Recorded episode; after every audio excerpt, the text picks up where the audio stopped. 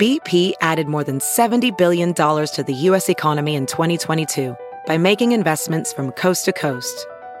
Investments like building charging hubs for fleets of electric buses in California and starting up new infrastructure in the Gulf of Mexico.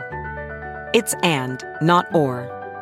See what doing both means for energy nationwide at bp.com slash investing in America.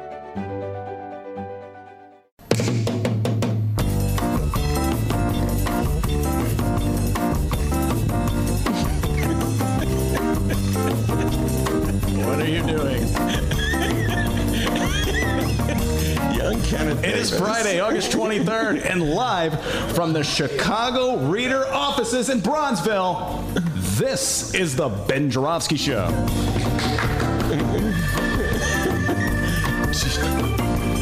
Today on the program, we are having ourselves a live telethon edition of the Ben Joravsky Show. He's going to tell you more about it in just moments.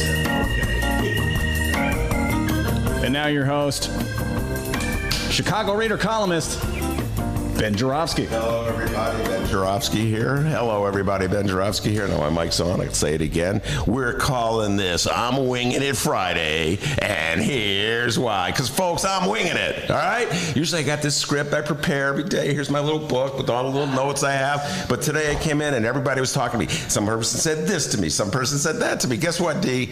I didn't write anything down. So I am winging it. Uh, I'm not even in my beloved Bright One in my studio at the beloved Bright One. I'm in this vast office here at the my beloved reader uh, in Bronzeville, and we're doing this fundraiser, this telethon, as uh, Dr. D said. They've been doing it all day, been doing a fantastic job. Let's give a shout out to uh, Amy Matheny. That I'll tell you what, Amy Matheny is no joke. Uh, she's really good. She's really good. You I'm came in the building, you came in this little studio. I'm like, uh, go wait outside. You're Yeah, gonna get a little intimidated here. uh, a pro is in there. Yeah. Watch how she does it. I'm like, oh my god, look at those transitions. Yeah. Uh, so she's doing a great job. The great Brianna uh, Wellen is sitting right over there. She's sort of like the brains behind all this. Last night you should have seen it. Dr. D and I drove uh, from the Sun Times Empire over there in the West Loop to the Reader Empire here in Bronzeville, uh, schlepping all the equipment that we need, including including this new camera that was donated to us by an anonymous donor. And that donor is anonymous because that donor does not want to be known. Hence, anonymous donor. All right? It's a beautiful camera here. So I was watching, I was I just sat out of their way while Brianna and Dennis set up everything and they had pulled the tape out. And Yeah, don't make it sound like you did any work, all I just got finished saying. I sat over there. Hey, I was on the phone cutting deals. All right, I was on that phone, man. All right, can you come? Begging people to come on, to, uh, explaining to people who are coming on the show today, and many people are coming on to talk politics. We're still going to talk politics. Uh, that I will not be at my beloved Bright One. Instead, I'll be at the Reader and the Reader office here on South Michigan Avenue. This good-looking man to my left is the great Ken Davis, uh, who is, as you know, a frequent guest on my show. And he's watched now what he's going to do, D. He's going to deny everything I'm about to say because he's been doing it all day. He invented Oh, the radio telethon. Yes, he invented it. All heads looked up when I said that. Whoa. Yeah. Like you never hear like the inventor. Yeah, he's like the Steve Jobs of uh, of radio telethons. You know, Jobs is the one who put it all. Jobs or Jobs? It's Jobs. Okay. Uh, I don't know why they would call him Jobs since his invention destroyed so many jobs. but uh, nonetheless, he's the guy who figured out how to put everything in that little phone. Well, he didn't figure it out. He paid somebody to do it and yelled at him and made him work faster. Name the comedian that I'm stealing that from, D. Bill Burr. Uh, thank you, sir. The only guy in the room who knows that. Uh, anyway, it's a very funny bit. But anyway, uh, so just like Steve Jobs invented the phone, uh, young Kenneth. Or like uh, Tom Edison invented the light bulb, same thing. He didn't really invent it either. He just beat a lot of people. I think he actually came in second.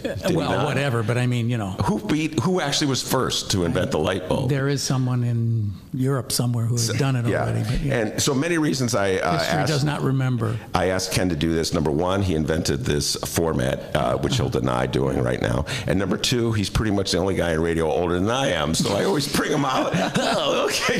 Hey, man, I'm not so old. I got Ken Davis sitting there. There's Dick Kay, then there's there's me. Yeah, there's Dick Kay, and then there's you. Uh, two legends, Dick Kay, Ken Davis, Yeah. uh, and me. So, uh, do you have any thoughts about this? Tell, tell people how you invented it, even though you're going to deny inventing it. I didn't invent anything, but um, I was around before uh, public radio was really public radio, and I was just kind of getting started with exactly what y'all are going through here today. This notion that if we're going to grow this sucker, we are going to have to get our audience involved in some way. And, you know, in those days, there was very little audience. I, I started there in 1979, 78, 79, and we At did a- WBEZ. At WBEZ, and mm-hmm. we did a fundraiser that I think, if my memory serves correctly, raised about fifty thousand dollars in ten days. Oh. In um, 1979 dollars. So what's that today? Well, I don't know. Let's just say 1.5 five million. million or something. Yeah, yeah. let's just say, Yeah. let's go Trump. Ah, five million, yeah. But the, but the, the, the thing that the reason that I'm really happy to be here and wanted to be here today is because A, I love the reader and have since the beginning, since the very first publication. And um, I love the idea of the reader surviving in the in the best, most organic, and the most um, sort of politically correct way of surviving, which is to say to the audience, "We need a little bit of money from you." And and when we put that together with advertising, although advertising isn't what it used to be, you know, we can make this a business a business model that'll work. And I want the reader to survive, and I'm here to help pitch for it. I'm here to help ask people to do this thing, to go to reader.com, uh, and then there's a you can say slash members if you want, but just go to the, the reader page. You'll see this big yellow thing there. Click on it, and then become a sustaining member. And I, I do want to say this is something that I think in, in all of nonprofit eh, has has become a really big deal, and I, I, we've all we always used to refer to it as the AOL effect. AOL had very little effect on the body politic or the United States or the world, but the one thing it left behind was the idea that you sign up and they they just bill you every month, Yes, no matter what. Yeah, Well, they're still billing people. as we know, if we if you watch certainly the rise of public radio in New York and Chicago, L.A., San Francisco, Bo- uh, Washington, these stations have become really major. You know, political uh, entities in their cities. They, they're, powerhouses. And the way they did that was by getting people to sign up this way. And this is what the readers got to do today. So we're asking you, there's, you know, people who happen to be watching us, listening to us now, just get online and click that button that says $5 a month or $10 a month or whatever it is, 15, 25 and you won't notice it coming out of your, your visa bill. Your visa bill is way higher than five bucks a month. So, and you'll be sending this money. This this it's kind of like um, you know this river that flows by and drops money every month. It's a really big deal. Uh, and uh, as Ken knows, most of the people who listen to my show download the show. Yes. And so they're going to be listening to this. I love saying this. Uh, some anytime in the Mm-hmm. Right. universe, but anytime you can click on uh, the reader, go to the reader website and, and make your donation. And that's Doesn't why have to be it, this is this is so interesting in this new world because in, in the old days we used to rely on telephones. You know, it's like call now, and you had like What are those? Oh, we, we had a room full of people Yeah, on did. telephones writing down on pieces of paper. But anyway, now it's so convenient because it doesn't matter when you listen. The, the time shift is is we all live in this time shifted world. So if you're listening right now, you know, switch screens, go to your browser and get to Reader and uh, and pl- pledge some money. Well, as a uh, uh, as a convenient prop, uh, you went through a stack. This guy must you must be a bigger pack rack than I am. Uh, Ken, when he came, he showed up. He had these uh, old readers from back in the day. Even, these readers, D, are older than you are. All right, okay. I found we found some readers that are uh, older than young Dennis, and uh, so showing. Yeah, showing the uh, the camera there, uh, which was uh, donated to us by an anonymous donor, as I like to say. Uh, so. Yeah. So uh, that's from 1984. Is that the one you got there, Ken? Yeah. Uh, yeah. Could you read the lead? This is a classic reader lead. Uh, we'll just indulge us for a bit, uh, bit folks. The I'm- reader back in the day uh, really sort of was. Um, I, I always thought they were they were uh, sort of a combination of like uh, uh, Chicago journalism and the New Yorker. The New Yorker, Yeah. long form, Yeah. lets you go forever, but Yeah. Chicago journalism, it's like this tough. Uh, we're, we understand our city. Uh, we're from the alleys, etc., and so more. You know, little like Nelson Algren. Evergreen meets- yeah, Street, right. Evergreen Street. Yeah, we're drinking and smoking cigarettes. Two things I hardly ever do. It's a funny thing. I would end up at the Reader. I'll spend all these years at the Reader. I don't drink. I don't smoke. Anyway, uh, but uh, this is a. Cla- you just pluck this out of the pile? Is yeah? I mean, I, I, it's so weird. This morning, I just remembered that I had this somewhere. I'm one of these rail fans. I think they call them foamers. You know, I love the. What do they call 'em? Foamers. I, I love the the I love the CTAL system. Why do they call them foamers? Because they foam over it. They're foam at the Ah, oh, okay. Yeah. So, Yeah, uh, yeah. in other words, you could, you, that doesn't just apply to a, a railroad. Like No, no, Dennis would be a foamer because he loves um, uh, Tim McGraw so much. How'd you know? Or, you know, there's, people, there's people who hang out at O'Hare and look at tail numbers on planes as they land I and say, gotcha. "Yeah, I've seen that plane 24 times this year." Anyway, I would be a Bulls foamer. Yeah, you certainly well, you've proved that. So I, for some reason, saved this story because it was a great little story about 24 hours on the Little Railroad, which at the time was called the Ravenswood Line, and. And I, I was, I, you know, I haven't looked at this obviously in years and years and years. I found it this morning, and as I was sitting out in the lobby with you, Ben, I just started reading this, and this is the first paragraph of a reader story written in 1984 by a guy named Gary Anderson. I don't know Gary Anderson, but the great Mark Pokempner took the pictures. That's right. and certainly probably made more money out of the reader than anyone in the universe because he's the one that took the picture of Barack Obama in like mid 1995. Yeah. And, and Pokempner was no fool. He kept the rights to the picture. Yes, he and did. Barack Obama was just his candidate for state senator. Everything is Chicago politics, ladies and gentlemen. He was a candidate for state senator back in then, and then when he became a presidential candidate, everybody's come knocking on Mark Pokempner's door. I want that picture. Mark's like, And like I say, "Mm, ka-ching, ka-ching. yeah. So anyway, uh, I wonder if anybody's been knocking on his door for this picture of the CTA Ravenswood story. I, kind of doubt it. Yeah, okay. yeah. But These just are in the case they do. 6000 series cars, which of course are all long gone. So yeah. so just read that over. So here's here's the opening paragraph, and this is so reader, it's so 1980s. There are two reasons why the sleepy intersection of Kimball and Lawrence stirs to life a few minutes after four o'clock every morning. The first is that the last of the neighborhood's light night gin mills have shown their final patrons the door, and those with more partying to go sans grog head for one of the three all night diners perched around the corner. The other is the Ravenswood Elevated. It's about to roll into another day. oh man, I'm gonna get my cigarette out. oh yeah, I'm But, bleary but this is this, what cracks me up about this, as someone very familiar with Kimball and Lawrence, is the whole idea that there were gin mills, you know, That is and, correct. and, and all-night diners. Where are the all-night diners now? All right, I'll give you a, a trivia question here for ten trivia points. Uh oh. What person very close to my show lives? Almost on top of the intersection. Why? Kimball Good and luck.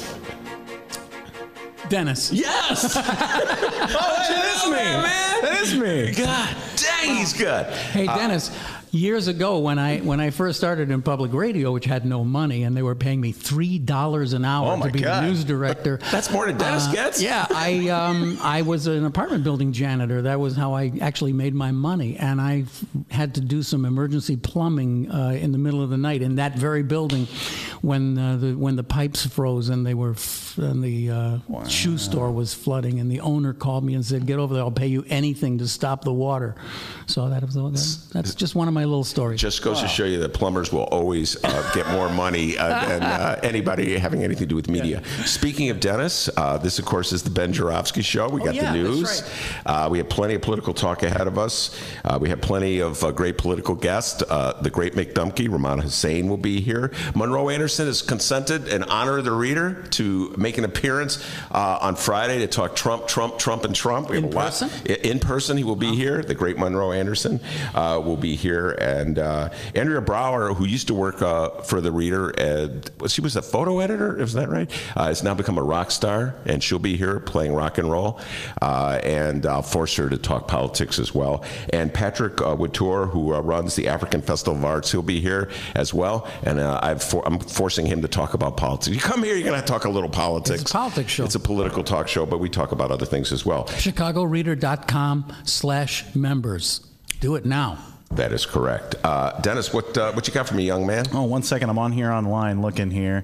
Read our website, click on the thing, donation. Oh, wow, you're right. That was easy, Ken. People. That's How much are you really. pledging? Wow, that's easy. Yeah, like a hundred bucks, man. Uh, it's really easy. All Is a one-time thing, or you can do the monthly sustaining thing? You know what? I think I'm gonna do the monthly. I think I'm gonna do the sustaining. monthly sustaining. Yeah, I think I'm gonna do the monthly yeah, sustaining. yeah. All right. It's the middle of the final day of the week. We're now in a new location today. All right. Po- uh, podcasting from the office of the Chicago Reader in beautiful Bronzeville. Ben, what do you say we begin by showing everyone exactly how big of a political nerd you are? Okay. What ward is Oh, Bronzeville we're in? the, we're, we're in the third ward down here. Third this ward? Is Pat Dowell's ward. I'm almost positive this is Pat Dowell's ward. There, has been so much uh, gerrymandering that goes on, so we could potentially, pro- at one point, this would have been the second ward, uh, and it could be because the way they uh, slice and dice it, it could actually be the fourth ward. And as you know, Dennis Sophia King is the alderwoman of the fourth ward, and as you also know, Pat, uh, Patricia Dowell is the uh, alder, alderwoman of the third ward, and uh, and your favorite alderman, as you know, Brian Hopkins is the Oh, alderman yeah. of the second ward. Uh, Dennis loves Brian Hopkins because it was Brian Hopkins who single-handedly pushed through Lincoln Yards, uh, Dennis's favorite TIF deal. Okay, why are you doing this to me? I'm just, I don't know. Uh, anyway, so He's you asked winging me it today. what ward. I thought it was Dorothy Tillman's ward. Was, uh, Many years ago, it was Dorothy Tillman. Tillman. For 10 trivia points, who was the alderman of the third ward before Dorothy Tillman? Ron Jackson.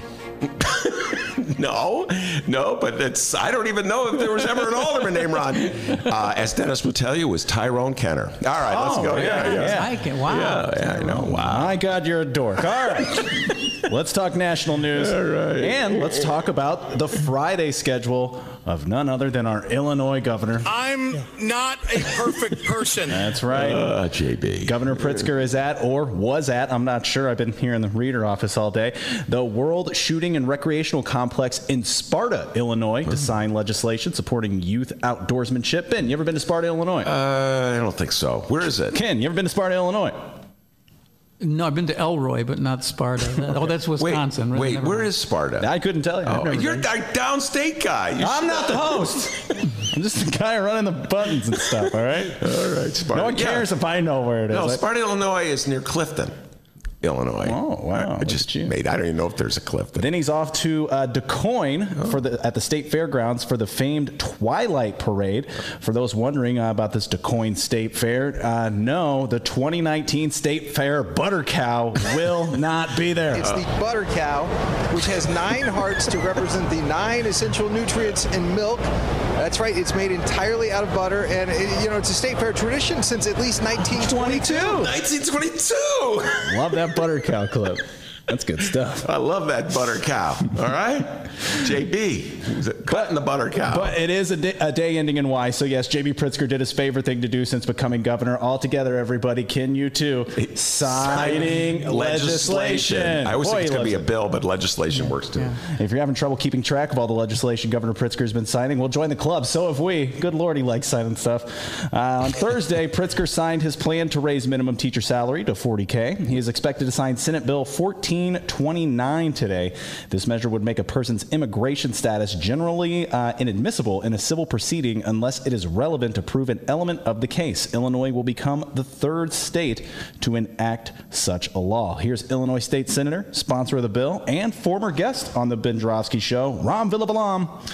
He says, quote, as the son of Indian immigrants, I know firsthand that immigrants have not pursued justice, at times due to fear that their immigration status would be will be brought up in court. That ends now, he told Playbook, whether related to workers' compensation, harassment, discrimination, wage theft, or a whole host of other issues, all residents of our state deserve access to justice without fear. Absolutely. Come on, folks. This is a manufactured issue. The paranoia and fear that people have over uh, immigrants who come in uh, from the southern border. This is manufactured and stoked by Donald Trump and uh, his uh, allies. So I, I, give credit to J.B. Pritzker and I give credit to uh, the, both the House and the Senate for passing this. Illinois is a civilized state, D, as opposed to so much of the rest of the country, which has lost its collective mind. And as I've said many times, I do not even understand. Like, like why would a state like North Dakota or South Dakota or your beloved Maine, uh, we talk about Maine a lot, be worried about immigrants coming in from the southern border. Nowhere near it. I, I'm not an expert in geography, but I do know this: North Dakota and South Dakota are nowhere near Mexico, the Mexican border. So why are people in red states like that uh, all up in arms about it? And their states need people. They definitely There's, do. They need people, but yet they're they're up in arms about it because Donald Trump has stoked their worst fears and prejudices. So I give credit to Pritzker and the state of Illinois, the the, the House and the Senate for passing this legislation. All right, we have an Illinois marijuana update. By the way, you guys got any? I, gave, I gave some to the I guy need in the some. parking lot. Oh man, I need some. Yeah, yeah. Here at the You're reader, doing a isn't there great like a dispenser out in the hall? Yeah, the reader should have its own dispensary because we were leading the charge. Okay, can I just take a moment Yes, to say this? let's talk Long about before my beloved Bright One uh, discovered a reader, and long before I don't even know if the tribunal has discovered a reefer yet. The reader was uh, was was promoting uh, legalization of marijuana. At least I was, and Was, and uh, Well, let me jump in on this and say, Yes. as long as my job seems to be here to uh, to sort of be the velvet hammer guy, the stuff that you and Dumke were Yes, doing on the Grass Gap was what a memory. Yeah. was really um, transformative journalism. I mean, it, it had an impact, and and I think that that again is the kind of stuff we're talking about here, and it's really important to understand that. I I, I mean, look, the reason we're here today is to sort of do the regular stuff, but also to talk about the importance of supporting the reader. And this is the kind of thing that has set the reader apart consistently over the years. Think about Conroy and the stuff that Conroy was doing. John Conroy. John Conroy talking about Burge. I mean, that Burge story basically exploded in the pages of the reader decade before it before it was really well, you know, before it became the big before people knew about torture in uh, police stations. Yes. and this has been the history of the reader from the beginning. So we're asking you today would you like to become a sustaining member? Reader.com. Just go there right now. Give, have your credit card out and just tap that in with your little finger. You know, Yeah. first I was a little upset because I thought you were jumping in to say you had marijuana, but you know that was a really good reader play. Hey, hey, What? the man invented it. Okay, he invented the Marijuana? No, no, he, he didn't invent marijuana, Oh. but he invented the format. Man, I'm just kidding. I have marijuana. All right, now come January 2020, your local Illinois marijuana dealer may begin to start losing business because recreational marijuana will be legal in the state of Illinois. The following comes from the meanest Illinois political bulldog in the yard, Capitol Fax and Rich Miller. Ah, Rich Miller. The offices of Representative Kelly Cassidy, Senator Heather Steans, Representative Jehan Gordon Booth, and Senator Toi Hutchinson are releasing a local government toolkit for the implement, uh, implementation of HB 1438, or the cannabis tax, or the reefer bill, as Ben calls it. All offices have received requests for assistance and information from governments across the state on the steps they need to take before implementation in their jurisdictions. Within the Cannabis Tax and Regulation Act, legislators took specific steps to allow local governments to determine whether and how they would allow uh, cannabis businesses and dispensaries within their jurisdiction. Here's a quote from Senator Heather Steans. Quote, we are giving local governments the control they have asked for, and many have already started making decisions and voting on their ordinances. Yeah, some uh, some communities are deciding they don't want anything to do uh, with legalized marijuana, and I guess it's their choice if they want to do so. Uh, and others are jumping aboard the bandwagon. They want to have dispensaries because it's money. It's way to raise money. For, that's something we'll be talking about uh, later today. We're talking about Lori's budget uh, and uh, the the determination by Lori Lightfoot to find money anywhere she can uh, to avoid having to raise property taxes. So I, I, a lot of folks were pounding their chest the, uh, against marijuana and the legalization of marijuana, saying never, ever, ever will they do it. I got a feeling they changed their mind and just flashed to me my beloved hometown of Evanston, Illinois. Ken, when I first moved to Evanston back in the late 60s from Rhode Island, uh, there was no liquor allowed in Evanston. It was a dry town. The Women's Christian Temperance Union was headquartered there. Uh, Evanston had this attitude: no, never, ever, ever. Now, man, there's a gin mill in every block in Evanston. Uh, uh, so you know they they're looking for money just like everybody else. I got a feeling, D, uh, a lot of these communities are going to change their attitude about marijuana, uh, if for no other reason than they're going to try to figure out a way to raise money to pay for uh, services that people need. All right, moving on to Chicago news. When I was a little girl, I remember singing the song, This Little Light of Mine. I'm I'm going to let it shine. Chicago Mayor Lori Lightfoot, yes, been still on vacation with her family in Maine. Now, for those who have been uh, listening to our show this week, you already know that for some reason, our host, Ben Joravsky, uh. has quite the disdain for the state of Maine. Not sure why. It's pretty random. So, Ben, I'm going to challenge you today. How about that, buddy? I got to say something nice Bring about Maine. Bring your A game. Say one nice thing about Maine. Lobster. Oh. I love lobster. And they got a lot of lobster in Maine. Did you know that, Kenneth? I do. Just off the coast of Maine, they capture a lot of lobster and they bring it in there really fat. And clam chowder. Hey, two things lobster I said. Nice. rolls. Lobster rolls. The three things I said nice about Maine. Oh, all right. Wow. Stephen King. I love Stephen King. All right. Beaches. They, they beaches are not that good. They're, oh. The water's cold, the rocky. There we go. Did I tell you? That's Susan, the glass half empty guy we know. Susan Collins, the senator, totally the laid down on, on uh, the Kavanaugh appointment. Did I tell you about that? There he Come is. Come on, man, get it together. All right. Oh, so that's what's on the mayor's schedule: vacation.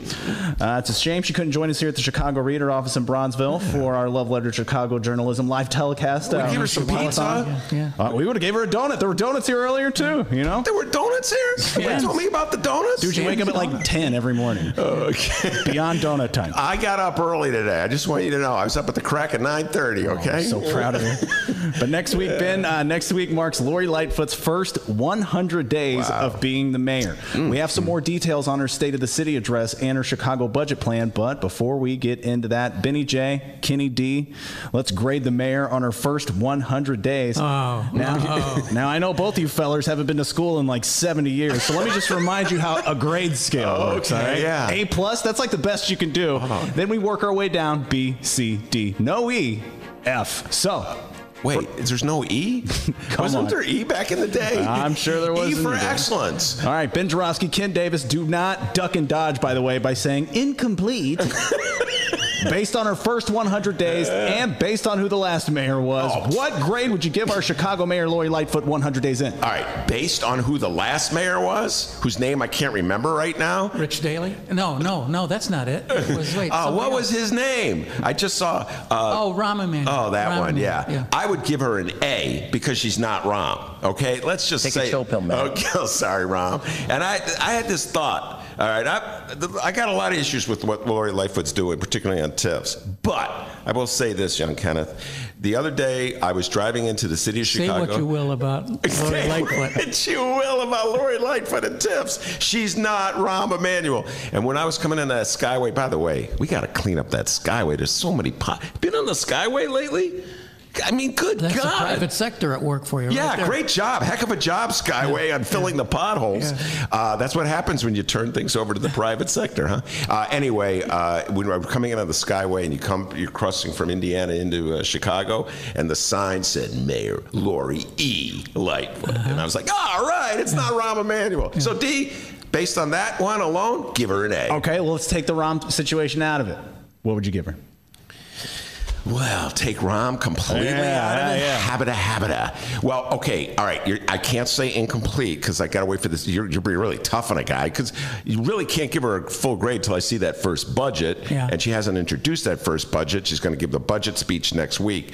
So I'm going to give her an A for dealing with Ed Burke, the forceful way which which which which she uh, cut him off at the knees. I I uh, she did what Rahm could have done, but he was too chicken to do, and what Richie Daley, with all his power, was apparently too chicken to do. So I give her an A for that. But I'm giving her a D for TIFs. All right, you got to give her. I'm, uh, Why? What's what? What's she? Uh, we, we talked about this with Amisha Patel the other day in the show. Okay. There's a lawsuit against the Lincoln Yard TIF, and instead, at the very least, she could have just stayed back and stayed out of the lawsuit. Uh, they're challenging. Amisha right. Patel's group is challenging uh, that Lincoln Yard TIFs on the ground that it's unconstitutional. Mm-hmm. It's a civil rights violation, uh, and it really gets at the heart of how unfair the TIF program is. Right. It's a program that's intended to eradicate blight in low-income neighborhoods. It's largely used in gentrifying neighborhoods. Uh, and she, uh, Lori Lightfoot's law department, is in court trying to get the case dismissed. So she could have just stepped back and just let the case go whichever way it's going to go. Uh, but um, well, there she is in court fighting to undercut it. Probably because she wants to retain, she doesn't want anybody uh, questioning her control uh, of the program. So I, I, give her a D on TIFs. Kenny D. Ken Davis, what do you say? Well, I I guess I'm saying something similar that that it's really kind of a crazy thing to try to give her any kind of a, a, grade before what we see coming, which is this whole budget thing, and and it's going to be a real um, awakening when we when we see it because it's going to. Uh, you know, she's, she's going to tell us that she's going to tell us exactly what Rahm Emanuel told us in his first hundred days, which is that he opened up the the files and saw that the uh, the structural budget was way worse than than he thought it was, than Daley told him it was, and now she's going to pull the same thing and say that she's got this huge budget deficit and she's she has almost no choices left other than another big kick in the uh, property tax. So uh, I don't know. I, I don't. I mean, I would say I'd give her like an A minus for everything she's done up until now because she has pretty much. Um, she's uh, she had she had made promises and she's kind of honored those promises. All but right. it's it's just kind of crazy to do a, a grade now. Oh, so you're saying my, my idea wasn't good? Yeah, that's what I'm saying. Yeah, Bad yeah, bit, Dennis. Yeah, that's fine. really. Yeah, you put us on the spot. Lightfoot's State of the City address will take place at Harold Washington uh, Library, and listen to these details. The speech will be 20 minutes, aired live on local news channels, and starting at 6:02 p.m. Not six o'clock, not 6:01, three or four, 6:02. Okay, well, so that's good ready. to know Oh, for commercial. and there will be a reception afterwards hosted by the City Club of Chicago. Oh, Ben, you won an award from the City Club of Chicago. Yes. Did they invite you to the reception? No, they didn't invite me. It wasn't an award. They gave me a certificate. All right. Just thanks for coming, Ben. Here's the certificate. Did you get the mug? Did I get a mug, D? I think you did get a mug. I get a mug. I, I think I got a mug. It's back, at the, it's back at the Bright one. Yeah. Okay. I left it in the office yeah. at the Bright one. It's right next to uh, the grape juice mm-hmm. uh, that Mark Sims gave us. Remember, D? That's oh, the, yeah, yeah. And those so, mints. Yeah, the mint. Hey, oh, Mark, would you coming in next week? Dennis is mad at you about those mints, all right? Don't get him talking about those mints. Where's the mints here, D? Oh, you're you're welcome, listeners. There's no mints here. So are any of the, are any of the big channels going to cover this? I say, you know, when they say the news channels, I assume they're talking like CLTV. Yeah, it just said something. the local news channel. Yeah. So I'm assuming that. So the whole there. idea was to try to do a, a, a, kind of a prime time thing that they would get, you know, two five seven nine to, hey, to cover it. You guys feel that in the air, by the way? Yes, I know. I feel it. I feel the presence of Rummana Hussain and Mick Dumke. No, it's one. football season. Oh, that's that's okay. what's in the air. Football season's in the air, which means that the best sports reporters in Chicago want to offer you, yes, you, our listeners, an exclusive deal on unlimited digital access to all of the stories that you love. Do not miss a game this season. Get all the big plays, scores, and stories from the Chicago Sun Times for a limited time only. You can test out digital access for only one dollar. Oh, my broke ass can afford that. One dollar. Yeah, There's no reason to not give it a shot. Stay up to date on breaking stories. Get the deep dives and investigations from Sun Times reporters. Cheer for the big games with the best sports team in the city and go deep inside City Hall with best in class political reporting. One dollar for your first month. One dollar, I say. You cannot do better than that. Take advantage of this exclusive deal now at suntimes.com forward slash Ben. Uh, we're going to take a little break here, but let's remind everybody what we're doing here and why we're at the. Chicago Reader. Yes, we're at the Chicago Reader, not at my beloved Bright One, because we're having a part of the telethon at the Reader. Uh, we're seeking monthly donations to help the keep a the Chicago Reader. non-telephone telethon. Yeah, not. I know it's not even a. It's a computer thon, yeah. uh, and uh, so we. But we're still doing the Ben Joravsky show. We're talking a lot of politics. Uh, Mick Dumke and Rummana Hussain are here. Everybody's like, yeah, it's Friday. Rummana should be there, and uh, because in, uh, it's a special thing, we're doing the the fundraiser. We thought we'd bring Mick Dumke along too, and there's a reason. We call them the journalistic love couple. We'll bring them on right after this. What's up? Attention Chicago innovators and creators, 2019 Chicago Ideas Week is coming soon. October 12th through the 17th, this annual Ideas Festival is back, and it's the largest, most affordable Ideas Festival of its kind. They bring in hundreds of thought leaders from around the globe and some local to share ideas and spark action all across Chicago. To get a better idea of what to expect, here's a bit of audio from last year's Chicago Ideas Week with special guest and Chicago comedian Hannibal Buress. The real reason I came home is just because I was traveling a lot anyway. I wasn't in New York that much, and I don't have a full time job in New York. I work a lot, but I'm not in New York, so it was just like I don't I don't need to be here anymore. And, I, and also, I just wanted to work on different stuff here in Chicago. So I have this center that I'm working on on the west side, Melvina Masterminds. It's going to be arts and, and then a tech program and after school programming for uh, kids in the, in the North Austin area. So just wanted to be back. There we go. October 12th through the 17th, it's 2019 Chicago Ideas Week. Tickets go on sale to members on August 22nd and to general public September 10th. Once again, if you're an innovator or creator in the city of Chicago or even outside the city, you must join us for Chicago Ideas Week, October 12th through the 17th. For tickets and event information, head to chicagoideas.com. That's chicagoideas.com, and we hope to see you October 12th through the 17th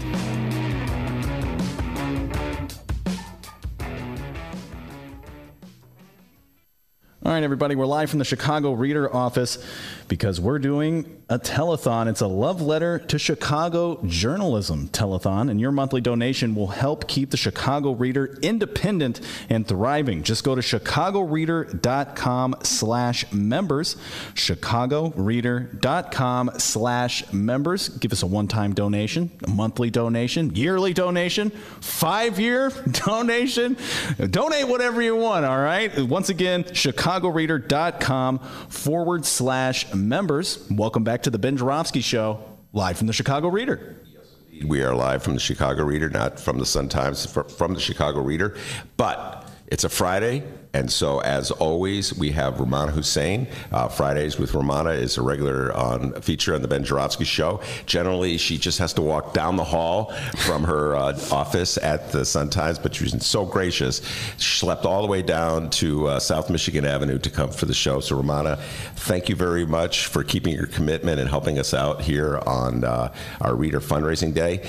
And uh, why don't you take the opportunity to introduce our mystery guest for the Rummana Hussain uh, feature on the Ben Joravsky Show. So, who's this good-looking guy sitting between us? It's my husband. uh, he. Uh, it's That Mick is how I identify myself. Mr.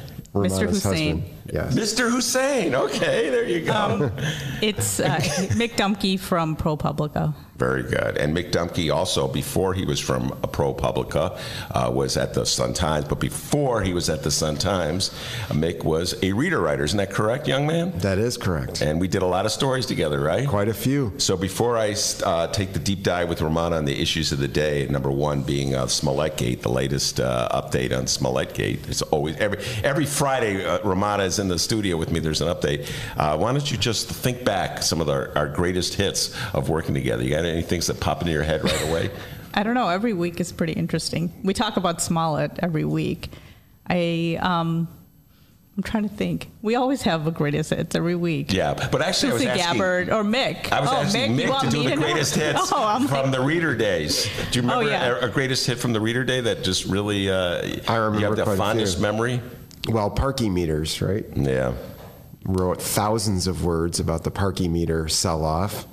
Oh, I have a question for you about parking meter. Let's see if you can answer this, and maybe Rummana can answer this as well. Okay, so last this is one of these classic moments in my life. Last night, or maybe it was two nights ago, I've talked a lot about this. I've gotten a lot of material out of this. Went to see uh, a Steely Dan cover band, and uh, so after we saw the, Why? I know, what- So many questions, Ben. So many questions. Why? I just don't. Oh, I love Steely Dan. I'm, And- I'll stay quiet. Yes. No, no, you can talk. She said the same thing yesterday when I t- saw her in the hallway. Why would you do that, Ben? Uh, Making fun of Ben Joravsky is the essence of our program. so anyway, I saw the Steely Dan cover band. I was really enjoying it. And afterwards, my wife and a friend uh, went to a bar, and we parked on Damen Avenue. There was no uh, parking meter, and uh, my friend, who know, was one of these Chicagoans who knows everything about everything, said the reason there's no parking meter on this stretch of Damen Avenue is that they didn't have a parking meter before the parking meter deal went down, and so they're grandfathered in. You can't put a parking meter where there was no parking meter. And I said. I used to know the parking meter deal real well, but that was eight years ago. And besides, Mick Dumke knew it better than I did. And look, you're sitting here right now. So is that the reason there's no parking meter on that stretch of Damen Avenue, just uh, south of North Pro- Avenue? Probably, but there are ways the city could add parking meters, and there's a complicated there's a complicated set of um, hoops you have to jump through to determine who gets the money if they if they add new parking meters. And remember, we covered Rahm's parking meter deal, Yes. parking meter part two, where he said he He said he totally remade the deal, which he did not. But as part of the second deal, there were actually more metered spaces added to the whole the whole arrangement. So you there- can add a space to even yeah, of course you can add For some space, reason, the- but there's some there's some sort of complicated set of rules about who gets the money depending on where you where you add the space. Well, for some reason, the uh, it's probably the 1400 block of North Damen Avenue is without a parking meter. I know this because I parked there just the other night and did not have to feed the meter. Uh, so it's a that very was a, that was a small victory for you. Yes, a small victory, and you have to give the money to the company. All right, Rummana, uh, let's get the latest update on Smollett Gate. Uh, you have been doing an excellent job uh, keeping our listeners apprised of what's been going on from the get-go, and apparently today uh, the judge appointed a special prosecutor. Yeah, um, the judge, Judge Michael Toomin, appointed Dan Webb, who he also appointed for the Koschman case, the um, David Koschman case, if you're familiar with that. Um, it was pretty anticlimactic from what I heard from our reporter, Andy Grimm, our criminal courts reporter. He said that he saw Dan Webb 20 minutes, sitting there 20 minutes before the hearing started. So we got a pretty good heads up before he was appointed officially. And so, why Webb as opposed to every other lawyer? Um, you know, Chicago? I, you know, actually, our reporter did a story where he talked to different people. I think they go to the Illinois Attorney General, and the I think Judge Toomin went to every probably touched base with every county attorney in Illinois. There was one county um, attorney. It was like a, a county I never heard of. They were interested in looking, you know, being the special prosecutor in the case, but they didn't have enough personnel that. And I'm forgetting which it was, but there were a couple of other states' attorneys across the country that were contacted, and Andy told me that they had rejected the, you know, the offer. So I'm, I'm thinking, you know, there's definitely a list that you go through. If um, I don't know if it's the Illinois Attorney General, if they say no, then you have to go. It's like this long process. But it took a couple of weeks because I think the the judge in on June, late June, that's when he said that there's going to be a special prosecutor And looking so, into this matter. uh, and Dan Webb, a known commodity around here, Yeah. former U.S. attorney Yeah. for the Northern District of Illinois, and then, as Rummana said, the uh, special prosecutor in the Koschman case as Yeah. well. I uh, and and as I recall, I'm doing this off the top of my head. Uh, the Koschman case. Okay, again, David Koschman uh, is the name of a young man who got into a fight. I, I didn't even say he got into a fight. No, 'cause he was punched He was by- punched by Rahm. Uh, Rahm. Mayor- Mayor Yeah, I blame Mayor everything on Rahm. I know you don't like Rahm, Ben, but That Let's hold off on Freudian this one. uh, but he was punched by uh, Daley's nephew. Uh, yeah, Richard Vanecko. And ended up uh, in a freak accident, falling back, hitting his head, and he died as a result. Uh, and it was the give the Sun time. We've been giving the reader credit uh, all day for uh, persistent investigations and all kinds of things, from reefer uh, to police uh, torture, et cetera, and so forth. But you got to give a shout out to the Sun Times because they kept that story alive, and they're the reason why Tim Novak, Chris Fusco, Carol Marin, et cetera, are the reason why eventually the, the Cook County politicians were embarrassed into doing something about the fact that uh, Daley's nephew had not been prosecuted, even though uh, his punch resulted in the death of a. Anyway, that cost about a, a million three. Well, I want to say, it's off the top of my head, over a million dollars. Uh, they ended up paying Webb. Is there any sense of how much this is going to cost, or? Uh, I, I think that we had a price tag in our story that, but I know Dan Webb said that he's going to try to be as quick as possible. I don't know what that means. And then I, I think there was some sort of explanation about how it was going to be paid, but it's going to be apparently less than that million dollars that was paid for the Koschman. What a case. That's what I. That's Yeah. what I. I don't know. I don't know. I mean, it could be a lot. he'll be cutting, knows? cutting his wouldn't- going rate of several hundred dollars an hour down. Yes. uh, well, and also they had a really. Uh, I, I, this is me speaking, not Mick or Rummana. Uh, when they were investigating Daley's nephew, they were worried about Daley. You know what I mean? So they had to spend a lot of time trying to figure out how to avoid uh, tagging Daley with any responsibility. I don't think they're going to have any trepidation whatsoever going strong uh, after Kim Foxx. That's just my my political belief. And Yeah, I, that's uh, true. And you, you have to remember, there's also um, the Cook County, the IG's looking into this matter as well. And I'm wondering when that's going to wrap up because that's been for a couple months by now. Now, uh, help me help me out here a little bit, Rummana. When a special prosecutor is assigned, uh, does that does that person have like subpoena powers, So people have to testify? I believe so. Yeah. And I think so- it's like any other prosecutor. It's just that this prosecutor is taken from outside of that juris- jurisdiction. And so, will uh, he be uh, deposing uh, Kim Foxx?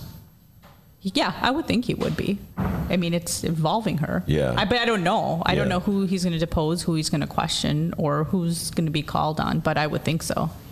So they're going to get uh, right at the heart uh, of like what she knew and when she knew it. Uh, don't We you would guess? think so. Yeah, that's the whole point of it. Don't you think? Don't you agree, Mick? Well, that is the point of it. I seem to remember, however, that a lot of people were not entirely satisfied with the out- Webb's work as a special prosecutor in the Koschman case. I mean, um, he did end up going. He did end up going to jail, right? I believe. Yes. But, but none of he went to jail, but none of the. Uh, I, I just I just seem to remember that um, there wasn't. A lot of people were dissatisfied with the amount of accountability brought to some of the police officers who appeared to be involved in a cover up of that case. Yeah. And so when you were, you know, made your crack about you had to avoid uh, daily and political, daily related political potholes, um, I feel like there was a real sense that that was a big part of what he did, and and he avoided them, but at what cost? Uh, so I think the pressure will be on Dan Webb to uh, deliver something that appears to be, uh, you know, authentic. Um, in a very politicized environment. That's the whole reason we're talking about this case is because it's so politicized. Uh, absolutely, and it has to be uh, uh, credible. It has to, a, a report that enables him to maintain his credibility. Well, well, we have a breaking news from Dennis. What's that?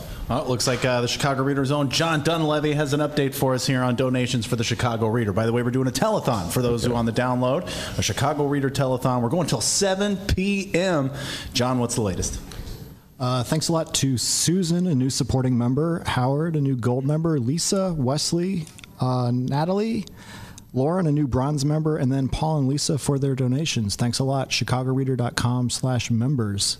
All right, very good. Thank you, John. Be like all those people and go to chicagoreader.com forward slash members. All right, with me uh, is Rummana Hussain and Mick Dumke.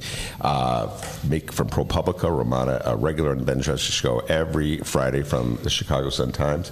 Uh, today, Rummana is uh, the 100th. Well, I don't know if today is Wednesday. Is Wednesday's the 100th and Fran Spielman. I don't know if you had a chance to read Fran's story. I, I read it really quick right before I came here. Real quick story. Okay, I read it as well. Uh, so, what's your thoughts, your general thoughts, Lori, 100 days in? I don't know. I think 100 days is too short of a time period to really judge to see how somebody's doing. But I guess it's it's commonplace for us to do that whenever there is a new mayor in town. Um, I think there was someone from the BGA who did an interview with Fran today, uh, the head of the BGA. Um, that's the Fran show for this weekend. Um, yeah, it was interesting. I mean, I thought it covered all the bases. It's a very short time period, but you know, I thought that one quote from that unnamed source who said that her biggest problem is that she's thin-skinned. So I thought that was pretty interesting. But I think all these mayors are pretty thin-skinned so far. I mean, I, I mean, Daley has been was in office since I was 18. So when I was at City News, I remember covering him, and he was pretty thin-skinned. And then you had Rahm Emanuel, and now you have Lori Lightfoot. So you know, when she's going to be criticized, she's going to say certain things. But yeah, I, I know what she's saying. But it was it, it's interesting. I thought it was pretty interesting, and I thought it, she touched all of the important points. It was a real pretty long story too, pretty exhaustive. Mick, how do you uh, compare Lori Lightfoot's temperament to uh, the other mayors that you've been covering? Well, it's too soon to tell, but she has not yet uh, threatened to shoot me, which uh, one of the former mayors once did. So I didn't think give it her, was shooting. Give her I thought props it was for that. something else. Yeah, was it it, wasn't shooting. Was it technically shooting, Mick? No. It was. He No. threatened to. Uh, I thought it was- Daley threatened to shove a gun up my butt and fire off a couple rounds. Oh, he did what say the said. fire. Oh, I I forgot the just- fire. Yes, he I, did. just thought it, I thought it was just the shoving up part. Yeah, that's what I thought too. Yeah. you, you, you just you just stopped listening after that, I guess. But I, I heard the whole thing. Yeah, and it would, of course, you would probably be paying closer attention to I that was, yes, detail than I, was- would be. I was very curious Because um, you'd be more directly impacted than me. All right, so uh, you're saying by virtue of the fact that she hasn't threatened you, uh, But she, you know, she pushed Fran away at one story, or her, Oh, her, did not um, uh, her some of her staffers, like Fran was asking a question, and they're like, "That's it," and they kind of pushed her away.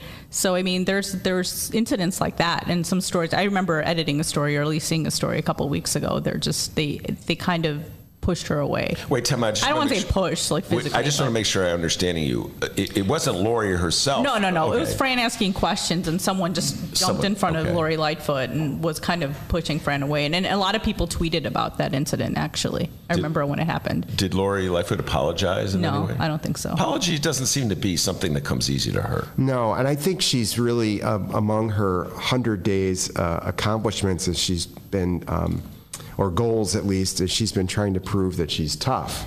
Yeah. And so she hasn't wanted to back down from anybody. Uh, you know, reporters peppering, you know, f- firing questions. She gets testy. Um, you know, from what I've seen.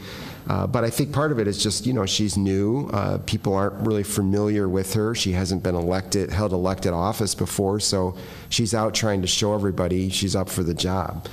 And so a lot of what she's accomplished, in my view, has been mostly, uh, you know, by executive order or symbolism. It's too soon. In fairness, I'm not saying she hasn't done anything, but because in fairness, I think 100 days is ridiculously short to start uh, counting up your achievements or your failures. Uh, but um, I agree. So the most significant thing probably she's done is the executive orders about aldermanic prerogative, right?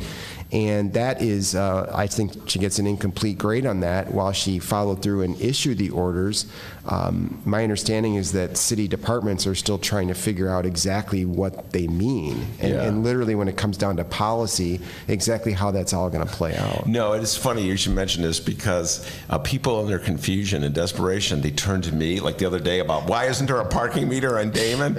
I do think I'm supposed to know everything. So people have been asking me, uh, so when you want to have a block party, who do you turn to? Right. I'm like, I don't know. Just call your alderman. They go, no, Ben, I read in the Tribune. well, it must be true if you read it in the Tribune uh, that Lori uh, changed, uh, you know, the, the whole mechanism that governs all these things. And I think you're absolutely right, Mick. I think it's just a lot of confusion out there as to what exactly, like who has the say on something like a block, uh, you know, a block uh, party permit or something. Is it still the alderman's office? Right, and, and you know, block. I mean, the thinking, of course, block party permits are supposed to be issued if people, you know, the, the application passes muster, not whether the alderman likes the, the person holding the block party, all that kind of stuff. But I think it also gets down into um, stuff like uh, small business improvement funds. Um, I, I heard a discussion about this in, in city council. So previously, the alderman specifically had, uh, there was a point in the process where aldermen were uh, supposed to weigh in on, on businesses, whether they get these, these small economic development grants. But now there's some confusion. Okay, well, now there's no aldermanic prerogative, but we still want aldermen to be able to weigh, weigh in if they want. Like, you know, we, sure, we would like your recommendation, but you don't have veto power. And so the aldermen were totally confused. Well, what does that actually mean? Um, and, and moreover, with a lot of this stuff, you guys, it still has to be voted on by the city council. And I know there's not a, a long track record of uh, uh, vigorous oversight by that particular body, but still, um, the letter of the law, even with these executive orders, is that city council has to sign off on, on most of this stuff. Uh, Rummana, I can't remember if we had a conversation on the temperament issue. I was listening to Mick talk there, and I was trying to think of all the conversations we have. Did we ever deal with No. uh, so the whole issue of whether Lori uh, Lightfoot or, uh, is looks somehow other weak if she apologizes? Uh, to, it's not just Lori; it's just mayors in general. Uh, but maybe Yeah, you know, I- as a I- rookie and- mayor with no. And any- I have to agree with Mick. I mean, she has never held. Wait, wait, wait. yeah, That's no, a- we're going to get into that. I, had to agree with don't Mick. agree with Mick, but um, I I, have I to do- agree with Mick. I, I, I'm sure it's difficult too to be, you know, the first, you know, African American female mayor of the city of Chicago. So she is held up to a different standard, whether we'd like it or not. But you know, she's also open to criticism. I think that one of the things that people forget is, you know, as long as she's not criticized for being a woman, an African American woman, she's open to criticism. And I, I know the apology when she called the FOP member Yes. a clown. That, I think we talked about that. yeah, so we, did, talk, about, that. Yeah. So, uh, you know, she never apologized. She just never said, She just said, "I'm I'm glad that you know I, I'm sorry that I had the mic on or Yeah, mic yeah. was hot at the time." So I thought that was pretty interesting. I mean, that was a pretty interesting story, I think, and that was pretty telling as well. And. At, at, at, you know, I know a lot of people were saying that she should just apologize. I think you said that. Oh, I did. Yeah, Yeah, I said she I- I should think- apologize. I'm a big believer in apologies when you do something wrong. But yeah, I, I thought I, I thought that was pretty telling. I don't know. I haven't seen her like explode yet. We you know we saw Mayor Richard M. Daley explode a lot, Oh, like you know get angry, visibly angry, and then he would you know Let me ask start you going this. after people. I was a young journalist at the time, so I would just be watching this half the time, and I'd be like scared, so you- scared of him. A okay. Daley would all the time. He'd get red, uh, and uh, he he would start bellowing and uh, threatening reporters with rifles or muskets or whatever that thing Yeah. was. Um, It was a rifle with a musket. Okay, a rifle. Or uh, with a um, uh, what do you bayonet? Sorry. I didn't even I didn't even know what a bayonet was. Wait, tell I me, just was- thought it was a type of gun. No, no, no. Bayonet is No, the I know. thing. The little knife, So, yeah. do you think Chicagoans? Do you think in this day and age, if a, if we, a woman mayor would bellow and rage the way Daley does or did? Uh, Then they would say she was emotional or crazy.